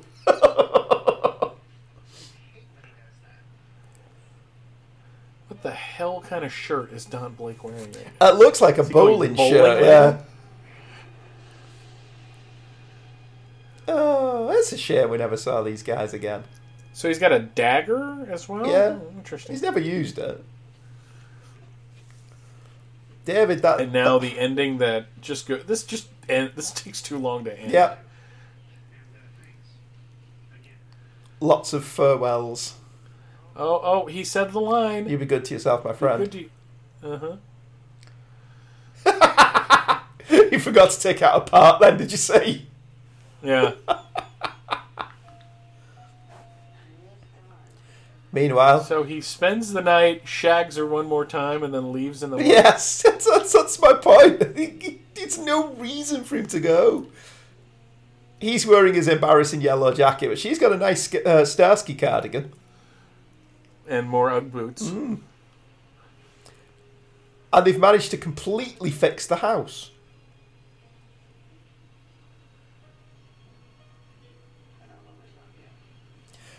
I'll always love you, but I'll never mention you again. And in the third film, I'll shag Elizabeth Gracen, who's like 20 Well- years younger than me. Come on. Oh, Lonely Man cover version.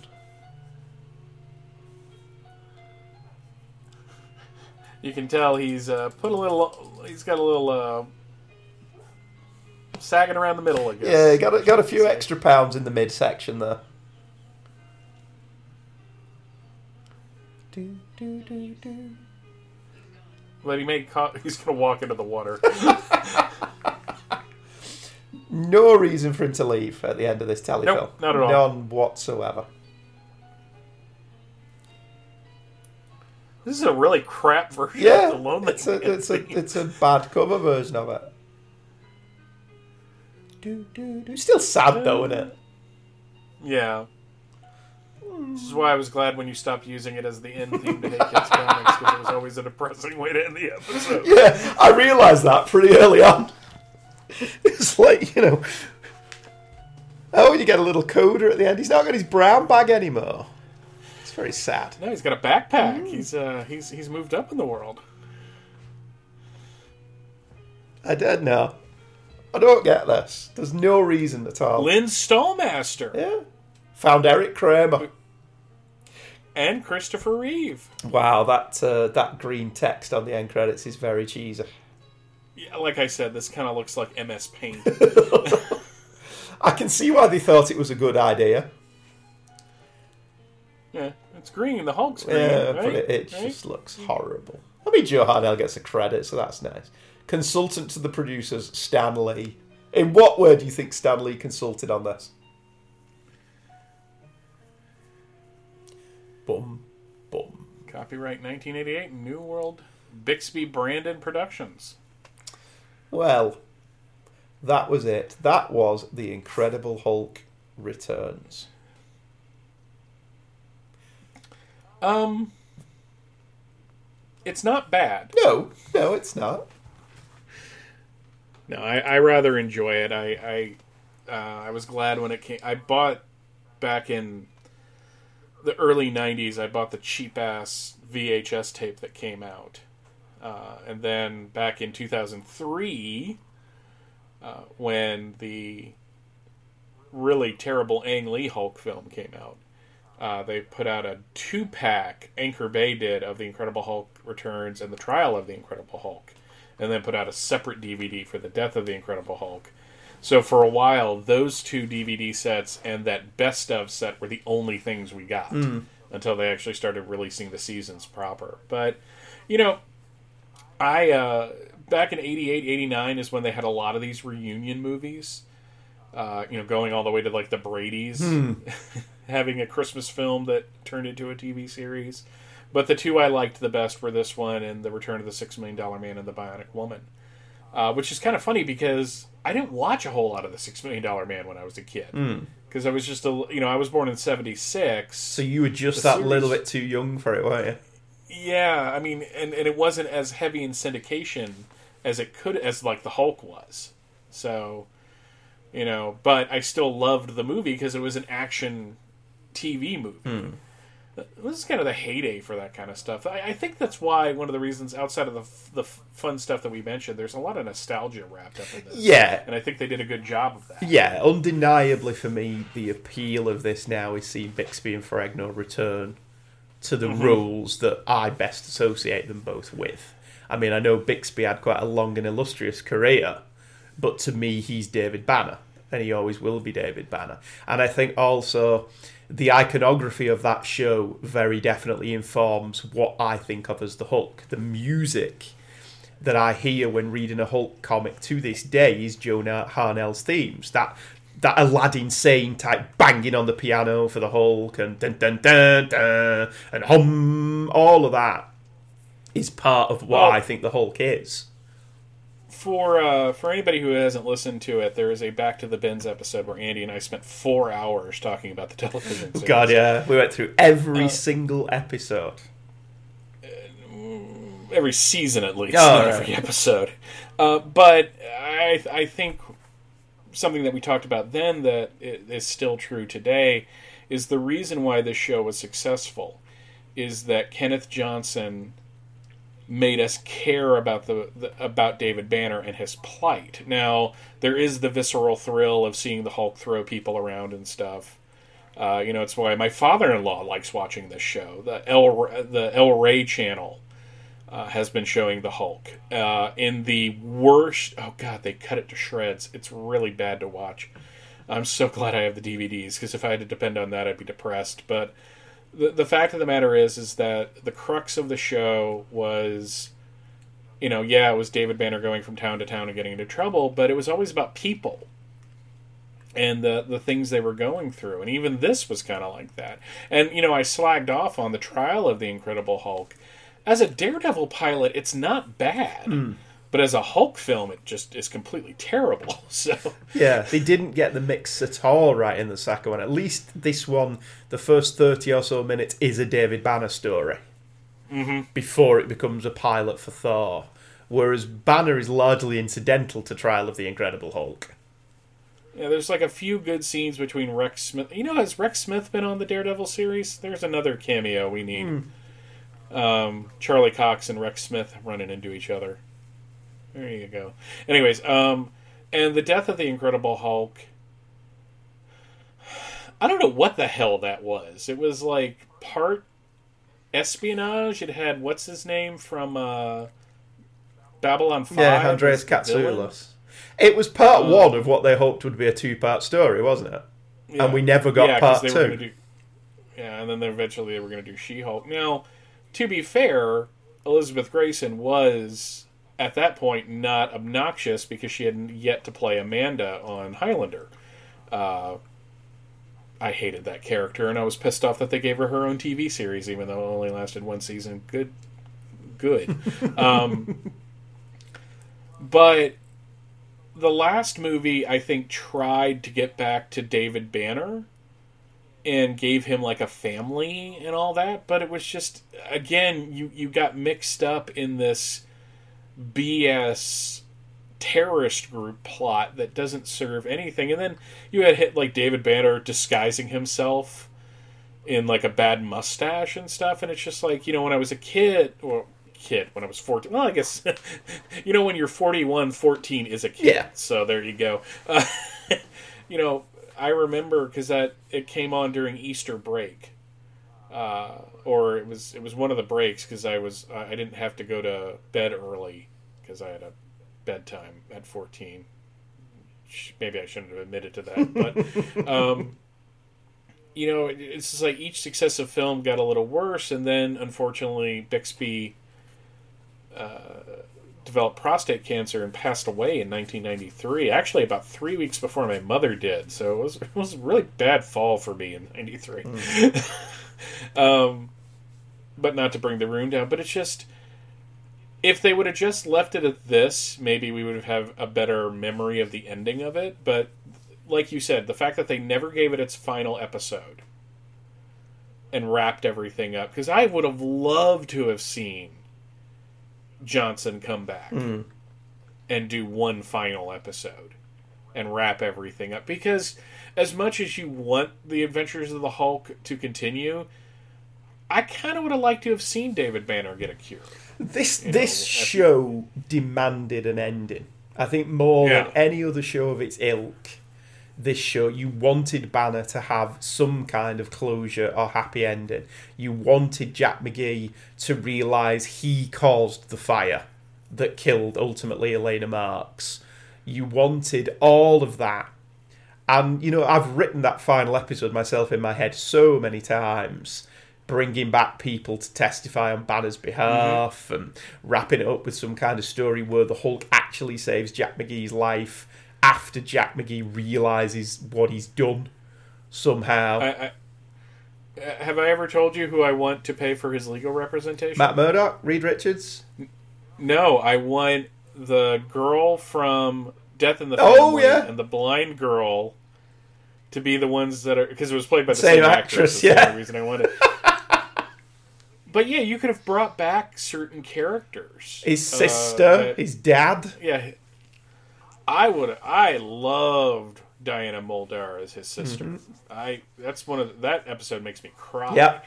Um, but it, you're right. It's it's like the Six Million Dollar Man never got a final, you know, like close off episode. But you know, he's he's a soldier essentially. Yeah. So And the, the final telly movie, they did at least wrap up Steve and Jaime got married. yeah. So you know, there are certain series that you kind of want to see it go on forever and ever and ever.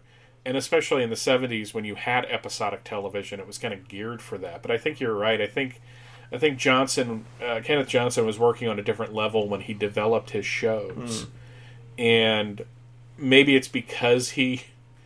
I'm going to say this, and I hope that he's not listening. He's probably And- and- not. Probably not, but you know, I always got the sense that he felt he was kind of slumming it, working in what he was working in, Hmm. even though he did a good job with it. But it's just like you know, he got to wrap up Alien Nation. Yeah. So this is like the one that didn't get to wrap up. And now, you know, we have a whole new iteration of the Hulk and Mark Ruffalo doing a great job as Bruce Banner. Well, So you know, this did miss Kenneth Johnson. I don't know why Ken Johnson wasn't invited back. I don't know what the deal was there. According to him, he was it was never even mentioned to him, and he's never seen them, so he doesn't know what they did with it. Um, yeah, I it's one of the greatest injustices of television. Injustices that the head of CBS didn't agree to Ken Johnson having five more episodes. They had something like ten in the can. Is that right? Seven or eight Yep. episodes in the can. And Johnson Yeah, asked, the- the- "Go on." the fifth season is a fifth quote unquote season. Right. so uh, Johnson asked for a commitment for five more episodes. He was going to do a two-part opener where David went back home to give his sister a blood transfusion. Which just sounds like a really good idea. And then they were just going to peel off one of the scripts that they already written for an additional episode. And then Johnson says he would have written and directed a two-hour finale for the show. And he had he, he's from Johnson's description of it. He said he went to this meeting with it all in hand. He said hype the shit out of it throughout the entire run of those 13 episodes, the final season of The Incredible Hulk, the final episode, and he said you would have got magnificent ratings for it. And the guy, uh-huh. the guy apparently just said, "No, thanks, Kenny." You know the other the other thing that we were kind of cheated that we've now found was something that was bandied about was a Spider-Man Incredible Hulk telefilm. Yeah, Nicholas Hammond talks an awful lot about that, and I don't know how much how much legitimacy I give it. I think Ferrigno's backed it up. Right. Um, I, I think it was just probably it was something that was bandied about, but again, it's the same executive at the head of CBS at that time, so they may have just you know dragged their feet and dragged their feet. But that would have been kind of cool to see. You know, just see Nicholas Hammond and Bill Bixby working together, and then the Hulk and Spider Man. I mean, good lord! uh, uh, One of my- favorite episode of Spider Man is Amazing Friends is the Hulk episode. So, but you know, it's just I vividly remember being 12 years old and we went to visit my great aunt on my mom's side. And there was nothing to do in that house for a 12 year old kid. Uh, nothing. Because she was a spinster. She had never been married, so it was full of old people thing in the 80s. Uh, and she had a copy of People magazine, and I opened it up, and on one of the pages, it's just like the Incredible Hulk returns to television, and it was just like, you know, I don't know if current generations can really understand that. You know, No, the excitement. yeah, the excitement of finding out something that you didn't know months in advance. Yeah, it was just like like you know, it's you almost are like Brody from Mallrats. It's just like how do I know? But then you know, I got into comic scene later that you know later in that you know that around that same time. So it was just like there was a there was like a build up to this, and NBC hyped the crap out of it because NBC had at that time the Sunday night movie. So the, this this was a perfect kind of fit to it, and I was allowed to stay up to watch through the first Hulk out, and then I had to go to bed, and I watched the rest of it the next day. But I watched the, I taped it, so I watched the crap out of this movie.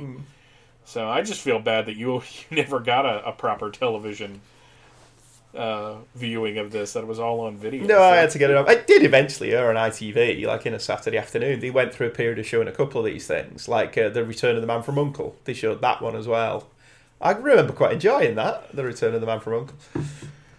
But the, Was David McCallum in yeah, David McCallum and Robert Vaughn returned. Patrick Macnee took on the role of um, Waverley, the guy who gave them their assignments.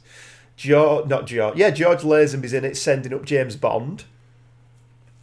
Wow, that sounds incredible. I remember really enjoying it. It was quite a tongue in cheek thing, but Robert Vaughn and David McCallum were always enjoyable together. It's really odd to me that the man from Uncle actually got a better send off in an episode of the A Team. But it's not. It's not that that telly movie wasn't fun. But they did an episode of the A Team um, as an episode of The Man from Uncle, complete with scene transitions with the flashing lights. And Robert Vaughn Oh, was a regular at that point, and um, David McCallum played the bad guy in that episode. And it's just a loving homage to The Man from Uncle. Want to see David McCallum as the bad guy because to me, right now, he's Ducky Yeah, he's Ducky on NCIS. NCIS. But to me, he's forever So- Steel from Sapphire and Steel. That's what I grew up Yeah. watching him. But yeah, the Say Uncle Affair, it's called. It's a really good little homage to the to the man from Uncle in the episode of the A Team. A team, A team was more than just them rocking around in that van and shooting people at the feet, uh, at people's feet, wasn't it? Every now and again, it could be uh, sublime in its um, in its approach to things. The thing with the A Team is it's a live action Bugs Bunny cartoon. That's what it is. Dirk Benedict has actually said we knew what we were making. Stephen J. Cannell knew what he'd created. And the audience got it, the critics didn't. But that's what we were making. We were making a live action cartoon. And and and I think that it's kind of interesting that you know TV shows today develop fan bases. I mean, look at the you know Firefly. People are still like, when are they bringing Firefly back? And I'm like, people, it's been 14 years. Come on, seriously. Yeah, it's not. It's not looking likely at this point. But I- I, I think it just goes to show that you know in any generation there's going to be that type of show. But I think one of the things that I think brings you and I together as friends, in addition to a similar sense of humor and worldview, is just a genuine love for everything about this show. Yes. about the Incredible Hulk, mm-hmm. and you know just the fact that it is one of those few things from my childhood that really still holds up as an adult. Mm-hmm. I mean, some episodes are better than others. I mean, but you're going to have that in any kind of episodic television. Star Trek: The Next Generation is a great series, starting in season three. Hmm. So, you, you, you kind of have that that sort of thing where you can you can love something, but you don't have to love everything about it. But I think, you know, the hallmark of the show was that you cared about David. And the, th- the the thing you kept bringing up during this entire commentary that I never thought about, but you are absolutely right, is they did not spend enough time with David after a certain point in this movie hmm. because we had to focus on Blake and Thor. Yeah, that's the only problem with it. For the first 30 minutes, it is a really good David Banner story, and it's what we wanted after six years off the air. And then it does become a backdoor pilot. And that's a shame. I, I think it would have been nice to have a, a David Banner centric beginning. Um, and it's not as well written as the better episodes of the TV show. It does miss Kenneth Johnson's deft hand at being able to create believable relationships in a very short amount of time. I mean that that pilot episode where Elaina dies, you've only watched those two actors work together for 90 minutes, yet you totally buy that relationship at the end of it. Absolutely. This one oh, abs- Maggie's she's just there really, isn't she? Yeah, I mean she's she's a little more developed than some of his love interests, but at the same time, we see her like five times throughout the entire course of the movie, and one of those times she's the damsel in distress. Mm. So it's just like, you know, I joked about it, but you know, he was supposed to go home to his girlfriend that he's been seeing for a while. She had dinner ready, and he rocks off with an old friend from college and that's okay. Hmm. I mean, I, I you know you, you say Kenneth Johnson. I think you know we should have brought in Jill Sherman and Karen Harris Yeah. for a pass at this script. Very definitely. yeah. you know because they you know just and it's nothing against Nicholas Corea because to be fair they created what they wanted to create and the ratings were good. So uh, on, on that score they succeeded. But yeah you know when you we, since we're talking about it and really analyzing it you're absolutely right. We could have had a little bit more and maybe another the only problem is is that you have to have the bad guys Yes. Well, So not necessarily. just- Ken Johnson doesn't have bad guys in the pilot, and he doesn't have bad guys in Married. Yeah, but when you have Thor involved, Yeah, you've got to have Thor have a fight with somebody. Yeah. So And let, let's But be, you're absolutely- yeah. Let's be honest. American television's bad guys were all the same at the, in this era of television. You know, the A Team could have took on these guys. Steve Austin could have took on these guys. These guys could have been the bad guys in an episode of Knight Rider. They are just generic bad guys. The only thing that makes Yeah. them any different, really, is that Tim Thomerson gives a certain level to his performance that makes it not quite as generic as it could be. and you remember Charles Napier's bad accent Yes. in this. but as a whole, it's, it's it's an entertaining movie. I would sacrifice all three of these reunion movies to have Ken Johnson get those five additional episodes that he wanted to do in 1982. You know, it's too bad that he can't work out doing a novel of it. Well, uh, why or Marvel do Hulk 77 comics? Mm-hmm. Because you've got Yeah. a year worth of material in between the end of the series and this telly movie.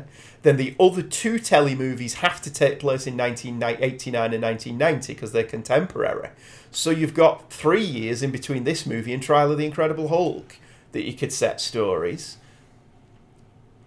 So there's And it would be cool for him to meet up with people like Hank Pym. yeah, in his Like the for a TV version of Hank Pym Yeah. or do, whatever. do a nice mixture of having him meet Hank Pym and trying to work it all out, and a nice mixture of the kind of stories the TV show used to do.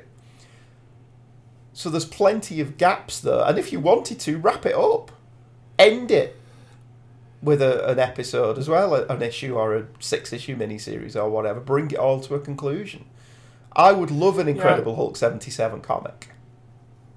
I mean, I know right now the Marvel novels are, are tied into either original stories or doing novelizations. I mean, in, in a couple weeks, the Planet Hulk novel is going to be coming out. Uh, and at the same time, the graphic audio adaptation of the Hulk Planet Hulk novel is coming out, uh, which I am very excited for. But it would be kind of cool because Johnson got to do a couple V novels, didn't he? Yeah, he did V the second generation, which was what he Yeah. would have done had he been allowed to stay in charge of the miniseries, but updated to 20 years later. I remember you saying good things about that too. Yeah, Scott Ryfen sent me that. Thank you, Scott. It was uh, it was actually a really rollicking good read. And yeah, he's just done another novel that Tom Pannery sent us the link for. But yeah, So- it would be very. It, I think it would be lovely if Marvel were to get in touch with him and say, "Do you want to write one of our novels that wraps up the Hulk show?" I, I, I think it would sell. I think Well, he's got two buyers here. Well, yeah, yeah, no crap, right? In fact, I may email Ken Johnson and ask him. Yeah, have you like, considered pitching to Marvel, who publish novels based on their characters now? Have you considered pitching a Hulk novel where you wrap up the show? Yeah, because that um, the the Batman sixty six and the Wonder Woman seventy seven have been pretty successful, and you know they just wrapped up. You know, speaking of Kenneth Johnson, they I think they just wrapped up the Wonder Woman Bionic Woman crossover. Uh, which is another one of those things that everybody would have wanted back in the day. Well, Lynda Carter and Lindsay Wagner. That's okay. Uh, Jaime Sommers lives in my Yeah, neighborhood you now, said. so it's okay. I don't know that my little seven-year-old heart could have could have withstood that. But thank you for well, I don't know who suggested. I think you suggested it, and I co-opted it for my show. Well, we're about to we're about to see these two characters teaming up with a couple other characters for the for the new Thor film, and you know, you because of Universal, and, and boy, Ruffalo was not shy about talking about that at Comic Con this year. no, uh, because of Universal, we can't have a solo Hulk film. And I'm sorry, when James Gunn said that he wanted to do a Red Hulk movie, I mean, could you really imagine Ruffalo and William Hurt? Mm.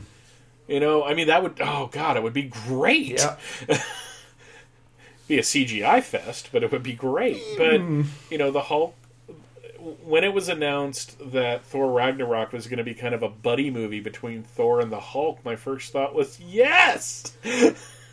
That- That's great. yeah, it, and it does look like it's going to deliver on the entertainment scope, doesn't it? Oh yeah, there, there is n- like this film is going to have to seriously. I was not as big of a fan of the second one as I was of the first one, but it looks like they're pulling out of that skid with the third one. Uh, and it's really funny that Marvel, you know, I know Iron Man three was kind of derided. I rather enjoyed the film. I like all the Iron Man films. but it seems like the third movie of the series is where things get like really interesting because with Civil War was the third Cap film and that was brilliant. And now we're we're kind of going deep into Thor's world. You got Keith Urban as ah, God, what is his name? The Executioner. Is that who's playing? he, he's one of the Thor characters. Right. I forget the uh, the executioner. And we got Hela and Valkyrie's in this, and it's just it looks like it's fun. It also looks like that they got a director who just is having a ball with what he's doing. So I mean, it's just I'm just really excited for this movie. I mean, maybe once it's passed, I'll get excited for Justice League, or more excited. But it's just more of the point that I want to see Thor. I mean, just that that trailer where it's just like you know, we like fire and water. Actually, we're like fire and fire. Yeah, but I am raging fire. It does. It does look like it's just going to be an enormous fun flick, and it's Mm-hmm. got Chris Hemsworth in it, so I won't have to fight Angela and Anya to go watching it. Ah, another reason why you need to visit this area, Andy. Uh, the local grocery store had a Chris Hemsworth sighting recently. Did it? Because he's filming Avengers, Yeah. though. Yes, Uh, it's a store called Sprouts. what does it sell? Sprouts. Uh, partially, yes. okay. All right, then. Well, we're at the two-hour mark, so we may as well wrap it up, though. Where, where can everybody find you, Michael? Well, luckily, it's all centralized now, so I only have to give one web address, uh, which is fortressofbaileytude.com, where you can find the Fortress of Baileytude podcasting network, of which Andy is a part of, thanks to the Overlooked Dark Knight, Tom Panarese' favorite new show. My favourite new show. Um, uh, but uh, there you can find uh, Overlook Dark Knight. It all comes back to Superman from Crisis to Crisis as part of that. So as views from the long box, you can find my old stuff like Bailey's Batman podcast. So there's a there's plenty like over 600 episodes of various shows that you can dive into if you feel if you feel so inclined. But uh, I appreciate the heck out of you and having me on here again. Uh, it seems like when I'm on Palace, we're talking over something uh, which is just I, I I I just love talking to you in general. Yeah, uh, we can we can gas with the best of them. yes, we can. Um, if you haven't checked out Views from the Long Box, you should. If you have a particular interest in The Incredible Hulk, Michael did a deep dive on an episode entitled The First, which was one of the very first Views episodes I listened to and instantly fell in love with. And then you rapidly became one of my favourite shows. Views from the Long Box is still top of the pile when you release a new episode. If you do like the Incredible Hulk TV show, I did an episode of this show based entirely on the episode The Snare, which mm-hmm. is one of my all time favourite episodes of the show. So both Michael and I have independently done shows about the Hulk and our favourite shows. And as he mentioned earlier, there is an episode of Back to the Bins, is that right? There's an episode of Back to the Bins where Michael and I talk about the entire series generally. So those three are worth checking out if you want to hear us talk about the Incredible Hulk more. Uh, thank you very much, Yes. Michael, for staying up past your bedtime. and thank you for getting up. And John Drew, do the show. Yes, do do that Incredible Hulk show. Uh, as ever, the Palace of Glittering Delights is a proud member of the Tutu Freaks podcasting network. If you want to give us a tip, go to the Tutu Freaks homepage and buy your shit through Amazon through the link, which gives us a kickback that helps us keep producing this kind of bollocks without actually having to put our own hands in our pocket, which is greatly appreciated. Next time, I do actually have the next episode planned. I will be doing another commentary celebrating 50 years of the Star Trek episode Mirror Mirror. Hope you'll Ooh. join me for that one. Yeah, it was good. And uh, I'll see you with that next time. Thank you very much for joining us. Thank you, Michael. Thank you, sir. Always a pleasure. See you next time. You be good to good yourself, to my yourself. friends.